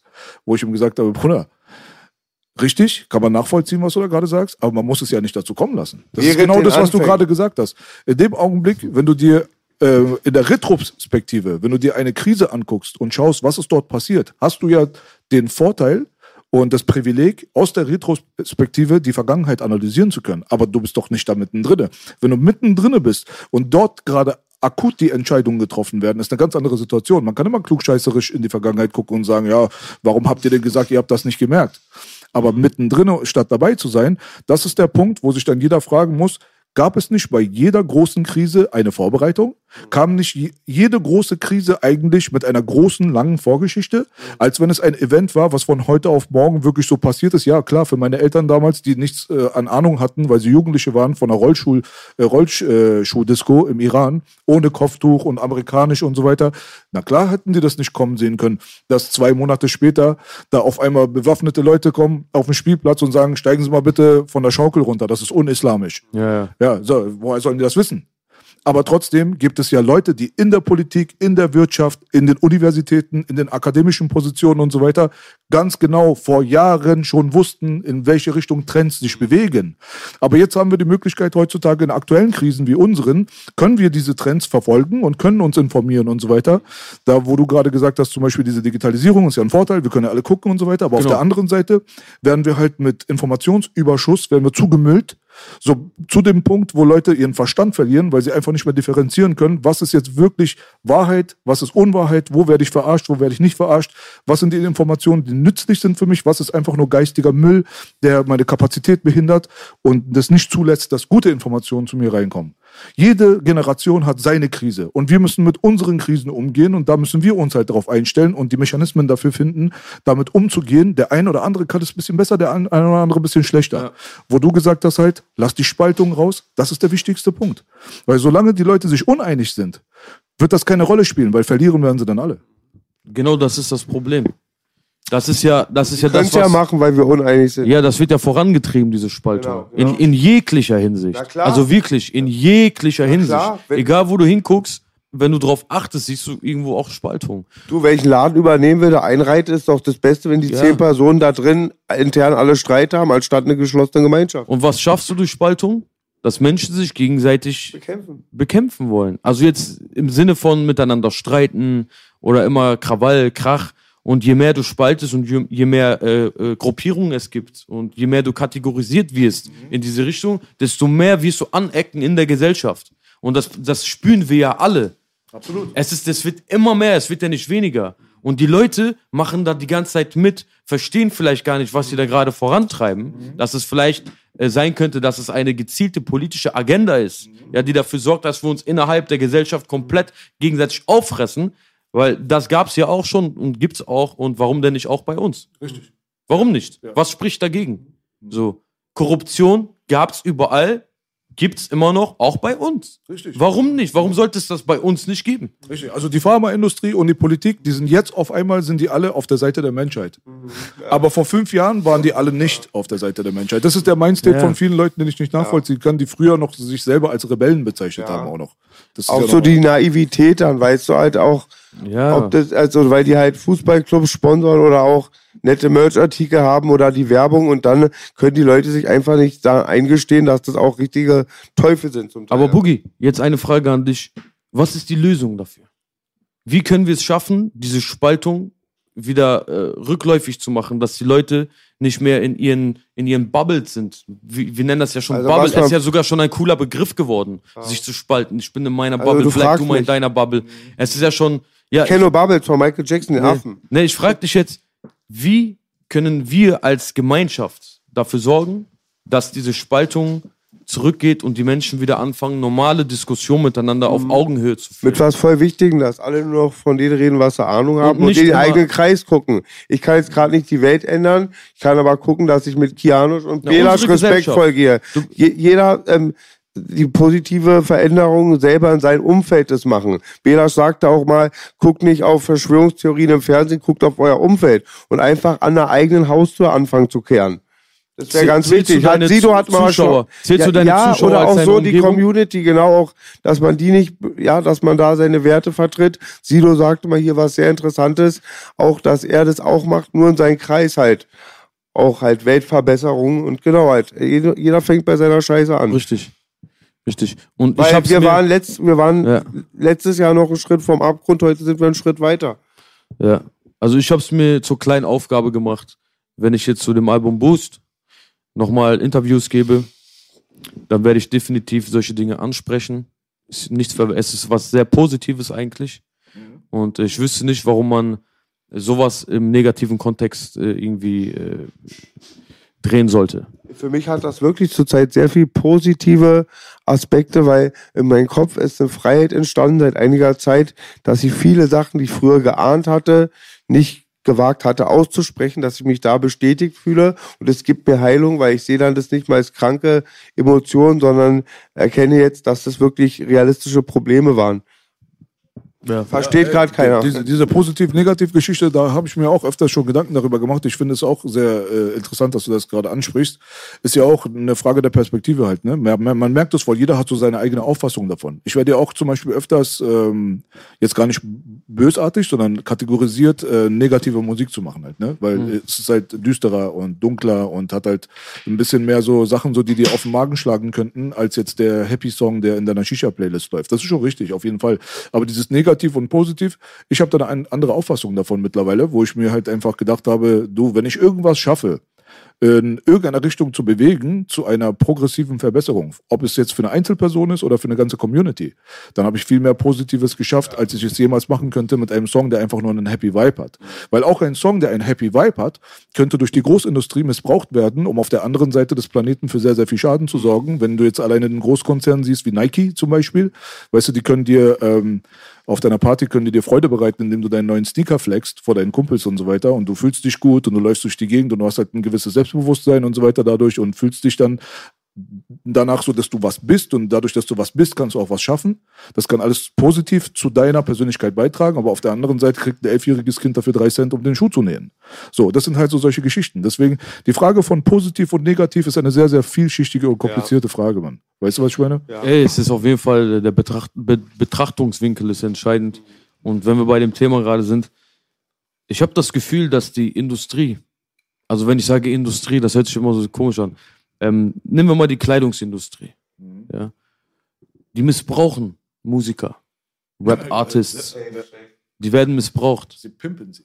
Ja, sie glauben, dass sie gepimpt werden, doch in Wahrheit werden sie missbraucht für Nee, ihre. pimpen im Sinne von Zuhälterei. Ach so meinst du das? Ja. Ja, so auch. Ja. Ja, sie werden halt missbraucht für die Zwecke der Industrie. Also sie lassen sich auch missbrauchen. Ja, die lassen, die finden es cool, die sind dann, die gehen den Kompromiss ein.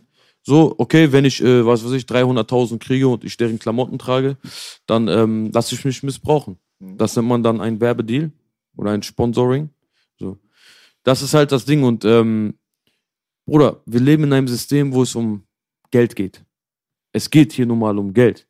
Und wenn du kein Geld hast, hast du nicht viele Möglichkeiten in diesem System, weil alles daran gekoppelt ist, dass du mit Geld nur Dinge tun kannst. Ist so. Und ähm, es ist überhaupt nicht verwerflich, dass Menschen Dinge für Geld tun, aber es sollte Grenzen geben. Und diese Grenze musst du dir selber ziehen. Auf jeden Fall. Dafür gibt es keine Regelung. Genauso wenig, wie es eine, eine, eine, eine Regelung gibt, wie weit jeder für sich selbst entscheiden kann, wie, wie es um seine Gesundheit steht. Das entscheidet auch jeder für sich selbst. Ne? Noch. I- Im besten Falle. So. So, so, wenn er es kann, klar. War ja vorher auch so. Und ähm, ich finde halt immer schwierig, wenn dann Leute kommen und einen Riegel vorschieben oder eine Grenze auf einmal machen und sagen, ab jetzt hast du nicht mehr selber die Entscheidungskraft, sondern das tun wir. Und das ist halt dieser Knackpunkt, wo ich das ein bisschen problematisch sehe, auf viele Bereiche bezogen in der Industrie oder in der Politik oder Richtig. sonstiges. Das ist ja das Prinzip der Regierung. genau. Die Regierung ist ja das Gegenteil von Selbstbestimmung, wo wir aber als Menschen einen gewissen Faktor haben, der verständlich ist, wo man sagt, man muss regiert werden quasi, weil nicht viele, nicht alle Leute auf der Welt auch in der Lage sind, an der Selbstbestimmung teilzunehmen und viele wollen das auch gar nicht. Ja. Deswegen ist es ja auch ein legitimer Punkt. Was du zum Beispiel gesagt hast, auch mit den Werbedeals, äh, das ist ja sogar, finde ich persönlich, ist das ja noch okay. Ja, Das, ich habe ich hab ein so, softes Beispiel. Softes. Beispiel, Ja, ja. weil es gibt ja auch äh, sehr, sehr viele Leute da draußen. Ich denke mal, die Rolex-Uhr ist das äh, beste Beispiel dafür, wie man sich zur Litfaßsäule machen kann, ohne dafür was zu bekommen. Bei einem Werbedeal kriegst du was. Aber wenn du es einfach nur so machst und an allen drei allen Songs irgendwie darüber rappst und so weiter, ohne dass Rolex dich bezahlt, dann bist du eigentlich bist du ein schlechter Werbepartner, weil du kriegst eigentlich gar nichts dafür, Bruder. Und das ist halt so eine Sache, glaube ich, das ist auch so ein bisschen Rap-exklusiv. Ich kenne beim Rock'n'Roll und äh, in der Techno-Szene und egal wo ich jetzt gucke, kenne ich dieses ganze Rumgeflexe mit diesen ganzen Uhren und so nicht. Das ist so nur Rap, ne? Oder? Ja, das ist so ein Rap-Ding geworden. Ich weiß auch nicht warum. Klar, ist eine cool, eine fette Uhr zu haben.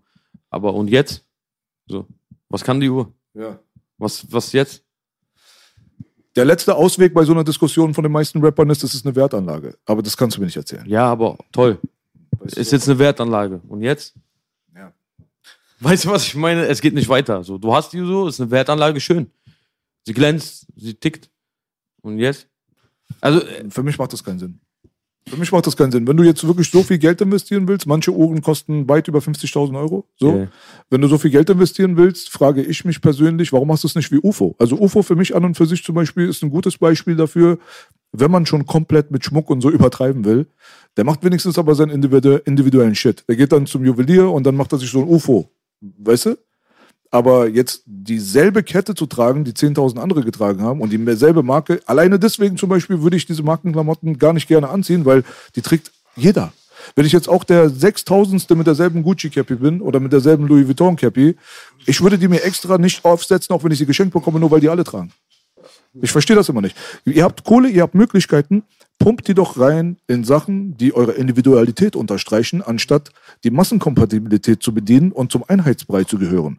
Das wäre eher so meine Hervorgehensweise, weil du kriegst wirklich sehr, sehr hochwertigen Stuff. Wenn du bereit bist, 70.000 Euro auf diesen Tisch zu setzen und sagen, ich möchte eine Uhr haben und du lässt es custom-made machen aus Vollgold, mit Steinen drumherum, drumherum und so weiter, weil ganz ehrlich gesagt, Bruder, seien wir mal ehrlich, die meisten Rolex-Uhren sehen nach nichts aus. Wenn du mir nicht, wenn ich nicht wüsste, dass die 70.000 Euro äh, wert wäre und die würde neben einer 600 Euro Uhr äh, stehen, würde ich vielleicht die 600 Euro ne Uhr nehmen, weil ich einfach nicht weiß. Ähm, was ich nur äh, beobachte, also nach meinen Beobachtungen, ist, ähm, dass wir haben uns ja gerade gefragt, warum Menschen äh, die, die Kleidung anziehen, die die Masse anzieht. Ich glaube, das, ist, das liegt, glaube ich, in der Psychologie des Menschen. Er möchte halt vereint sein. Er möchte halt in, in, einer, in einer Herde laufen, weil er sich ja da sicher fühlt. Und er weiß genau, wenn er auch diese Cap trägt, die jeder, die, die jeder trägt, die gerade cool ist, ist er automatisch cool. Er muss nicht mehr tun. Es ist der einfache Weg. So Gruppenzwangmäßig. Ja, Ja, was genau. heißt Zwang? Er wird ja nicht gezwungen, vielleicht indirekt, aber Das war er, wie in der Schule damals. Oder auch diese Vermittlung, so Gewinner zu er sein, fühlt sich cool. Rolle. Er, er weiß genau, er gehört dann dazu halt eine Ja, Zugehörigkeit. ja. Und das sind, auf der glaub ich, Gewinnerseite. Ja, es sind so, glaube ich, so ein paar Faktoren, die so zusammenspielen. Deswegen entscheidest du dich dafür, die Cap zu holen, die gerade auf dem Schulhof angesagt ist, die jeder cool findet. Und damit, es ist sehr einfach, du musst halt nicht selber nachdenken. Du, du musst nicht selber dir irgendwas einfallen lassen. Du musst keine Individualität schaffen. Der leichte Weg. Das ist der leichteste Weg, einfach Anklang zu finden in der Masse, damit, weil du weißt ja, Tiere in der Natur, wenn die nicht in der Herde sind, sind die ja ungeschützt. Fühlen sich sehr unsicher und wollen Richtig. immer in die Herde. Und die Öffentlichkeit, unsere menschliche Öffentlichkeit funktioniert ja ähnlich. Das heißt, wir Menschen neigen ja immer dazu, das zu glauben oder dahin zu gehen, wo die meisten sind. Ja, Zum Beispiel ein Ladenbesuch. Du hast drei Dönerbuden vor dir. Welche nimmst du? Sei ehrlich. Na, da, wo die meisten stehen. Fertig aus. ja, und ich denke mir aber auch so auch, der Mensch hat einfach ist so so. Grundbedürfnisse. Es muss gut sein, wenn da die. Weißt du, wie ich meine? ja, klar, du hinterfragst nicht mehr, hat der besseres Fleisch oder. Absolut. Ich hatte auch noch einen anderen Gedankengang, so der Mensch sehnt sich immer nach Bestätigung, ähm, guter Umgebung, Familie und so Sachen und in der Gesellschaft, vor allen Dingen so in, äh, ja, in allen Gesellschaften, glaube ich, äh, geht es ein bisschen unter und dann muss er sich anders irgendwie also so bestätigen und diese Glücksgefühle oder sage ich mal auch Anerkennung und so und dann auf der Gewinnerseite wird dir oft bestätigt, mein Haus, mein Boot, mein Auto, weißt du, und das ist auch von vielen der also die Ersatzfamilie. So Genau, bisschen. ja. Ja. der- also, ja. wa- was du gesagt hast, ist auch ein sehr, sehr interessanter Punkt gewesen. Da habe ich mir auch noch nicht äh, Gedanken darüber gemacht. Aber es ist ja auch eine Frage der, also dieser einfache Weg, das ist auch nochmal, glaube ich, ein sehr, sehr wichtiger Punkt, den du gerade aufgebracht hast. Weil, wenn man sich mal anguckt, wie die Gesellschaft sich auch entwickelt hat, da würde deine Theorie ja dann total Sinn machen. Weil, ich meine, letztendlich haben wir es auch mit einer Zivilisation zu tun, die das Drive-In vorzieht, anstatt dem Zuhause kochen. Weil es ist halt einfach sehr, sehr anstrengend, ja. Also jetzt stell dir mal vor, du musst jetzt für vier, vier Leute irgendwie kochen und das machst du jetzt irgendwie mindestens einmal am Tag, wie viele Stunden da vergehen. Aber du hast halt die Möglichkeit, in deinem Auto, während du gerade von der Arbeit nach Hause kommst, einfach kurz um die Ecke abzubiegen, ohne auszusteigen, einfach zu bestellen und du kriegst es einfach und dann bist du zu Hause. Deswegen sind die mega erfolgreich. Ja. das ist halt das Prinzip, glaube ich, was sich übertragen lässt auf äh, wirklich die gesamte Zivilisation Ja. heutzutage. Der Weg des geringsten Widerstands, als wären wir alle Strom. Das ist so das Ding, wo sich das alles so gerade hinzieht. Aber auf der anderen Seite, natürlich geht dann viel verloren. Auch wenn man mal überlegt, alleine, ähm, wo landest du denn, wenn du jeden Tag vom Drive-In isst? Also nach 20, 30 Jahren ist deine Aber Krankenhausrechnung da vielleicht ein denkst du erstmal 10, 20 Jahre Da lang du drüber nicht nach. Richtig. Bis es dich dann trifft halt, ne? Sehr interessant. Eine Freundin von mir hat Und wenn es, wenn es, ich will, und wenn es dich nicht betrifft, sondern deinen Kollegen, Mhm. gehst du trotzdem da essen, weil es dich nicht betrifft. Erst wenn du im Krankenhaus liegst und äh, der Arzt sagt, ja, dein Herz macht nicht mehr mit, spätestens dann wollt- solltest du auch eigentlich damit aufhören, aber tust du auch nicht. Schwer, ne? sehr interessant. Ich habe da auch ein interessantes Beispiel. Eine Freundin ging schlecht. Die hat homopathische Sachen bekommen. Homopathisch mag ich. Sehr. homopathisch. Und die haben ungefähr 100 Euro gekostet, so Pflanzenbasis-Sachen. aber zur Alternative hat ihr 5 Euro für eine Tavo angeboten. Ja. Ja, ja, klar. Also äh, das Ding ist halt Ja, so, wenn du, wenn du jetzt irgendwie, du hast eine Familie und ähm, deine Mama, sage ich mal, so wie die alttraditionelle Tra äh, Familie war, die heutzutage sehr madig geredet wird, da wird auch sehr, sehr viel Respekt, finde ich, weggenommen von der Mutter, also was sie eigentlich geleistet hat. Also nur weil sie jetzt irgendwie keinen Barcheck bekommen hat von irgendeinem Großkonzern, heißt es ja nicht, dass sie nicht gearbeitet hat. Also so zu Hause den Haushalt zu schmeißen und für äh, die Familie zu kochen und so weiter, wird äh, erstens mal als ein Zwang dargestellt, wo viele Leute gar nicht gezwungen wurden zu, die waren sehr zufrieden mit der Situation, dass sie eben nicht als äh, beide Elternteile arbeiten gehen mussten, nur um das Minimum zu verdienen, damit die äh, Familie über die Runden kommt. Damals hat es gereicht, wenn der Vater gearbeitet hat, weil die Wirtschaftlichkeit besser war. Und trotzdem hatte die Mama ja zu Hause Arbeit. Und wenn du dir dann mal überlegst, was das für eine Auswirkung hat, wenn du dich täglich, täglich mit Liebe in die Küche reinstellst und für äh, deine Familie kochst und alleine diese Energie rein investierst, dass du sagst, ich mache jetzt was Hochwertiges. Da, was, was, dann, was man da zurückbekommt auf Dauer. Alleine was die Zufriedenheit, die Gesundheit und so weiter deiner Familienmitglieder angeht, die Anerkennung im besten Fall, aber auch Erfolg. die körperliche Gesundheit, die körperliche Gesundheit, die sich dann so in dieser Spirale dann hochschaukelt Und die Gemeinschaft, später, die du auch die automatisch- stärkt sich ja. und deine gesunden Kinder, die sind dann später auch äh, in der Lage, ein gesundes äh, Mitglied dieser Gesellschaft zu sein und im besten Fall dann auch nochmal zu dir zurückzugeben, in dem Fall, wenn du dann alt wirst und dann abhängig bist von deren Hilfe. Und die geben das auch an ihre Kinder weiter. Super Richtig, gesagt. Richtig. Ja, Das ist so eine, das ist so ein Kreislauf. Es ist ein Kreislauf, der unterbrochen wird halt durch diese Schnelllebigkeit, wo die ähm, Entscheidungen getroffen werden für das Kurzfristige, aber das Langfristige gibt dir eigentlich mehr Benefits. So. Ich glaube, das ist ein Problem heutzutage. Äh, Da sagst du gerade was. Ich habe ähm, letztes Mal so, ein, so eine kleine Reportage gesehen. Das war keine deutsche, das war, glaube ich, irgendwo aus Indonesien oder so. Aber das haben die übersetzt auf Englisch. Fand das mega interessant. Dann ähm, wird dir so eine Frage gestellt, da wird ein Job beschrieben. Und da sind, glaube ich, so zehn Leute, die müssen dann erraten, was das für ein Job ist. Dann sagt der Moderator, in diesem Job musst du 24-7 arbeiten.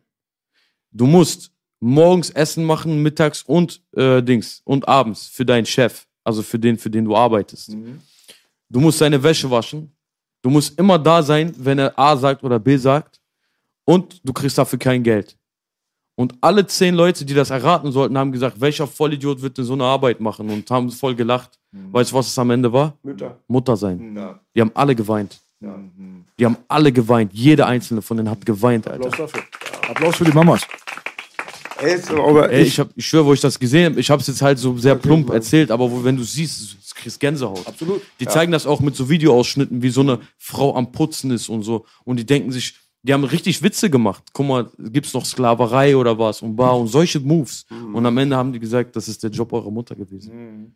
Engel ohne Flügel, Mama. Ehrlich. Also wirklich an jede Mutter. Ja, man, also überhaupt, ich finde generell an die Eltern so an und für sich so, die, es ist ein harter Job auf jeden Fall. Es gibt äh, sehr, sehr wenige alleinerziehende Väter, aber die habe ich auch kennengelernt. Weißt du, die, die das durchziehen halt auch, auch natürlich Respekt an die so, weißt du? Also an Ey, jeden, der das schafft einfach, weißt du, seine Familie, äh, sage ich mal, aufrechtzuerhalten, was aber dann den Umständen entsprechend halt immer schwieriger wird. Je weniger die Zivilisation hier Geld in der Tasche hat, desto weniger ist es auch möglich, so den traditionellen Familienbereich auch wirklich zu rechtfertigen, so. Und da muss man sich halt echt fragen, an welchen Fronten kämpfen wir jetzt? Kämpfen wir gerade an den richtigen Stellen? So, weißt du?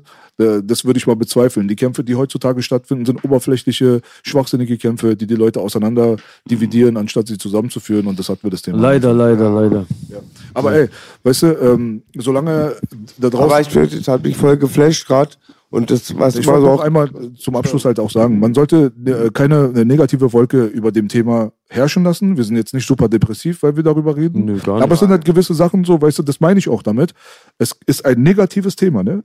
Aber es bringt Positives. Weil dadurch, dass man es kommuniziert, kann man die Grundlage dafür schaffen, in den Geistern von anderen diese Perspektive vielleicht umzusetzen, weil die Leute, die uns gerade zuschauen, vielleicht sind sie jetzt gerade 15, 16, 18, 20, 21 Jahre alt, aus dem Dude, der jetzt vielleicht wirklich im Keller seiner Mutter gerade sitzt, vielleicht, kann er der nächste große Mensch werden, der halt viel Einfluss hat und so weiter. Und der kann dann diesen Keim, den man setzt, den kann er dann in die Welt tragen. Und dann, wenn das wirklich der Fall sein sollte, dass dadurch eine positive Veränderung in die Gesellschaft hineinkommt, auch solltest du nur 0,0001% Beteiligung daran gehabt haben, ist es doch tausendmal mehr positiv, als wenn du einen Song raushaust, wo du über die Sonne rappst. Ja. Wie schön die scheint. Und wenn du einen Mensch rettest, Baby, rettest du die ganze Welt. Aber vielleicht kannst du auch Menschen mit dem Song retten, dass die Sonne scheint. Kannst du auch machen. Weil bei denen nicht die Sonne scheint. Und wenn die den Song hören, freuen die sich. Gibt's ja auch.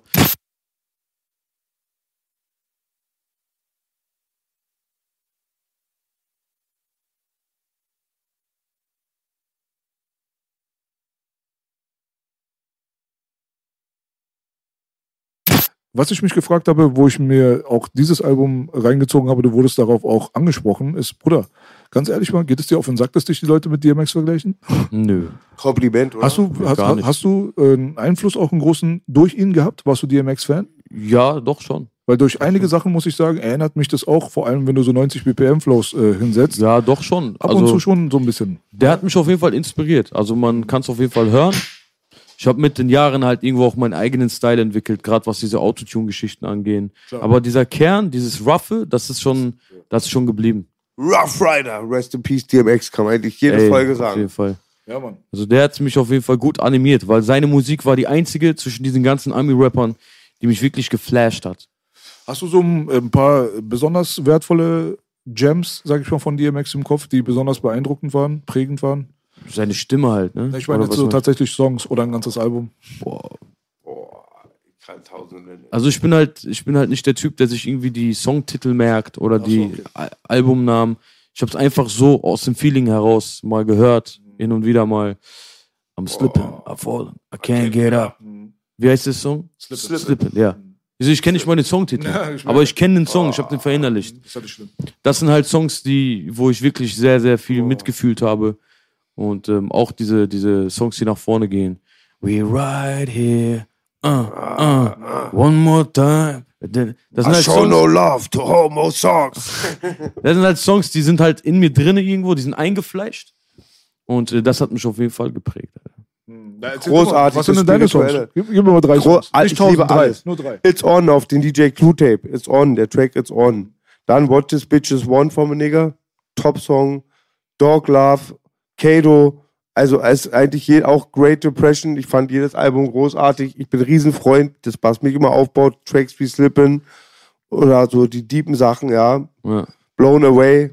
Richtig geil. Nur Liebe für DMX seit Tag 1. Der, hat schon, der hat schon geile Mucke gemacht. Auf jeden Fall, Mann. Hast du einen Unterschied gemacht früher? Also machst du ihn immer noch zwischen, also äh, gibt es für dich die Tupac gegen Biggie-Thematik? Nein. Existiert die überhaupt? Gab's nie. Ja, Gar nicht. So ein bisschen Quatsch ist es schon immer gewesen, aber ich kann es nachvollziehen.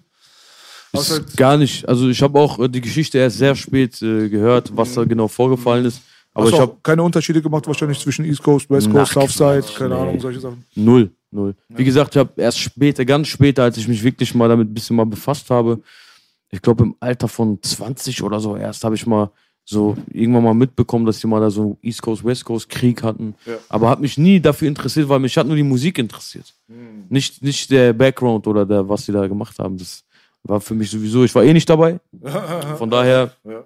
was, was bringt mir das jetzt? So, Bruder, ich kann mich davon nicht freisprechen. Also Hm. ich war schon ein bisschen beeinflusst als äh, Kind vor allem. Also Kind, Kind, heranwachsend, jugendlich. Ich weiß nicht, wie man das jetzt benennen Das ist soll. ein ganz anderes Feeling. Ja, ja, weißt du, weil ich war damals halt, ich habe zum Beispiel sehr viele Jahre später, als ich es hätte können, habe ich das Doggy Style Album gehört und The Chronic Album gehört, weil ich einfach auf der Easy E Seite war. Es war tatsächlich so. Ich war halt 13, 14 Jahre alt und äh, damals äh, gab es den berühmten Disc von Easy E, der hieß ähm, Real Motherfucking G's. Und das war halt so unsere Hymne so ein bisschen. Und da wurde natürlich hart gegen Death Row geschossen mit äh, äh, Motherfuck Dre, Motherfuck Snoop, Motherfuck Death Row. So, und äh, dementsprechend habe ich zum Beispiel von Kumpels immer wieder gesagt bekommen, dass das Chronic-Album der absolute Wahnsinn ist und die wollten es mir immer ausleihen und ich habe gesagt, will ich nicht. Ach du Scheiße. Kein Spaß. Und das Doggy Style Album dann auch, das ist eins der besten Alben der Welt und so, habe ich gesagt, will ich nicht. Das hat sich erst so ein bisschen relativiert, als äh, Tupac bei Death Row gesigned wurde. Weil ich fand Tupac überkrass und dann konnte ich jetzt äh, nicht mehr sagen, will ich nicht.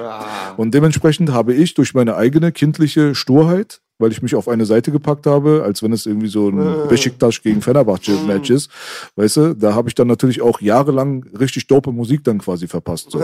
Deswegen, ich kann das teilweise auch dann nachvollziehen, dass heutzutage Leute auch im Deutschrap-Bereich so sind, wenn jetzt irgendwie der x-te Patrick-Fan irgendwie auf meine Seite kommt und mir erzählen will, dass er der dopeste MC aller Zeiten ist, dann kann ich das so weglächeln, weißt du so? Aber ich hatte das tatsächlich. Ich muss das zugeben. Ich habe hab auch Real Motherfucking G's so gepumpt und Jahre später habe ich dazu Backings gemacht. Aber ich hatte auch einen Dude, ich habe dann auch parallel NWA gehört, MC8, aber ich habe auch geliebt, so ein bisschen der, auch ein bisschen ganz harter New Yorker, Tim Dog. Und bei Tim Dog war das dann echt so, der hat ja so hart NWA und so angegriffen, dass bei manchen so im Hood, die wollten den nicht pumpen, weil die fühl- fühlten sich richtig angestoßen. Mhm. Und über den Homie Ben Bugatti, der immer stabile Ami-Dokus macht, habe ich so eine geile Geschichte erfahren. Da ist Tim Dog irgendwo in der Nähe von der West Coast aufgetreten, als New Yorker, der die alle gedisst hast, falls du es nicht auf dem Schirm hast. Und da hat ihn Tupac das Leben gerettet. Da wollten so Bloods oder Crips Tim Dog für diese verkommten Lines glatt machen. Da hat ähm, Tupac den da rausgeholt und beim zweiten Album von Tim Dog grüßt auch Tupac. Wie hat er den denn da rausgeholt? Irgendwie so, Tim Dog sagt bei dem zweiten Album war Germany or all motherfuckers in Germany. Tupac for holding my back in San Francisco. Der kam dann erst, hat sich vor die gestellt, dann hat Tupac Gangmitglieder geholt, die da rausgeholt haben. Okay, in Frisco. Aber in Frisco, Frisco. gibt's gibt's nicht, äh, Entschuldigung. da gibt's keine Bloods und Crips eigentlich. Aber Nee, die kamen extra. Okay, okay, Gang okay, jetzt, okay, okay, Gang, Gang. Okay, weil San Francisco ist Kalifornien, aber die haben so mit der Bay Area ihre eigene Kultur. Aber da gibt's halt sehr, sehr interessante Geschichten, wo ich mich dann auch immer frage, wo sind eigentlich die interessanten Geschichten Ja. von uns? So. Also ich fühle mich hier in Deutschland so ein bisschen verarscht. Also ich muss sagen, also die, die Leute, die halt so mega Superstars sind und so weiter, ja gut, es gibt halt eine gewisse History, aber wenn sich Snoop Dogg irgendwie bei Drink Chaps reinsetzt und äh, über die damaligen Zeiten erzählt, wie er Nas kennengelernt hat, zum Beispiel, das sind alles so Stories, die sind so History-mäßig, weißt du, was ich meine? Und äh, ich weiß nicht, Mann, wenn jetzt Leute von außerhalb kommen und sagen, äh, erzähl doch mal über eure Sachen, ja, wird schwer. Ja, aber ist doch eine ganz andere Zeit. Ne? Ganz andere Zeit, ganz andere Welt, das ist schon richtig. wir, wir connecten ja heutzutage digital. Er. Und dann trifft man sich eventuell, wenn alles passt. Nee, ich meine auch damals. Auch damals. Na, so, wenn man die Generation vor der Digitalisierung sich betrachtet. Ich meine, man hat, ich glaube, dass die Jugendlichen heutzutage sehr stark ihren Respekt vor der Zeit verlieren, von der ich gerade rede, wenn 1993 The Dog Pound, äh, Biggie, Tupac, Snoop, alle zusammen auf einer Bühne stehen und äh, der Anhang von dem Wu-Tang Clan ist da noch mit dabei und so. Das sind alles Leute so, die waren so komplett eigentlich von verschiedenen Küsten teilweise, aber kamen zu derselben Zeit irgendwie ins Game und haben alle eine sehr, sehr hochwertige Persönlichkeit teilweise und eine Musikströmung, die unabhängig voneinander war, in dieses Game, in diesen Pool mit reingebracht. Und ich finde es einfach extrem krass, wie sich die History unterscheidet von der deutschen Rap-History, die für mich sehr, sehr langweilig ist, ehrlich gesagt. Das ist schon eine Sache, wo ich sage, ich bin auch ein Teil der deutschen Rap-History, aber ich war nie do dort oben. Aber wenn jetzt jemand aus Frankreich kommt und fragt, was ist eure History und vergleicht das dann mit den Amerikanern, das ist schon sehr unfair. Ja, mit uns fing es ja an, B, weil was Kannst ich du gar dazu nicht sagen. vergleichen, Mann. Hier in Deutschland. Aber hast du eben mitbekommen, als B's Onkel hinten saß, Kaio Abi, da habe ich nur zugehört. Und das sind halt diese Leute, wo es für mich krasse Geschichten gibt. Aber ich glaube, diese History haben wir nicht, weil das, nicht weil ähm, wir sind ja schon so, äh, mit, fing ja an mit so 2000ern mit uns Berlinern, dass diese Leute. ich meine wirklich die Rapper, die man kennt. Guck mal, wenn du dir so vorstellst, 1994, Snoop Dogg steht irgendwo an der Ecke in Los Angeles. So, und da sind jetzt so Leute um ihn herum. Er ist schon ein Megastar. Sein Nothing But a G-Thing ist jetzt mittlerweile irgendwie zwei Jahre schon alt, eineinhalb Jahre alt. Die Leute wissen ganz genau, wer der ist. Die sind alle in Blau angezogen. Auf einmal kommt ein großer Wagen, schwarz, mit getönten Scheiben. Und hinten springt einfach einer raus, der ist komplett rot angezogen, so, und rennt irgendwie auf die zu und die sind schon. In LA geht das nicht. Wenn du in einer, wenn du in Long Beach bist und du hast rote Klamotten an, wirst du abgeknallt. Ist nun mal so. Also zu der Zeit vor allem. So. Und jetzt jumpt da einer mitten im Crib, Mittelpunkt, aus einer Karre raus, Bruder, und rennt auf den zu und die wollen den jetzt lang machen. Und Snoop Dogg wirft sich dazwischen und sagt, nein, lass den, lass den, lass den. Das ist der Rapper aus New York, das ist dieser Nas. Er hat einfach keine Ahnung gehabt, in was für eine Scheiße er sich da gerade begeben hat. Er wollte Hallo sagen. Hey, da ist Snoop Dogg, Motherfucker. Verstehst du, was ich meine? So, solche Geschichten halt so. Ist einfach so super funny. Da gibt es so sechs Millionen so Stories und bei uns meistens geht es dann um Schutzgeld und um Hintergrund und um Fake oder Real und weiß, weiß ich nicht was so. Und das ist halt so ein bisschen schade einfach. Ja, Ein hier, bisschen ist, schade. hier herrscht doch eine ganz andere Unfassbar, Mentalität, ganz andere Gegebenheiten und ganz andere ähm, Vibes herrschen ja hier, ne, als dort. Dort drüben ja. Vor allem damals ist ganz ein bisschen unf- unfair, das damit Ja, zu vergleichen. Du hast schon ein bisschen. recht. Ja, ja, hast du schon recht. auf jeden Fall. viele Faktoren, die es unterscheiden. Was ist denn mit dem Bro PA, Bruder?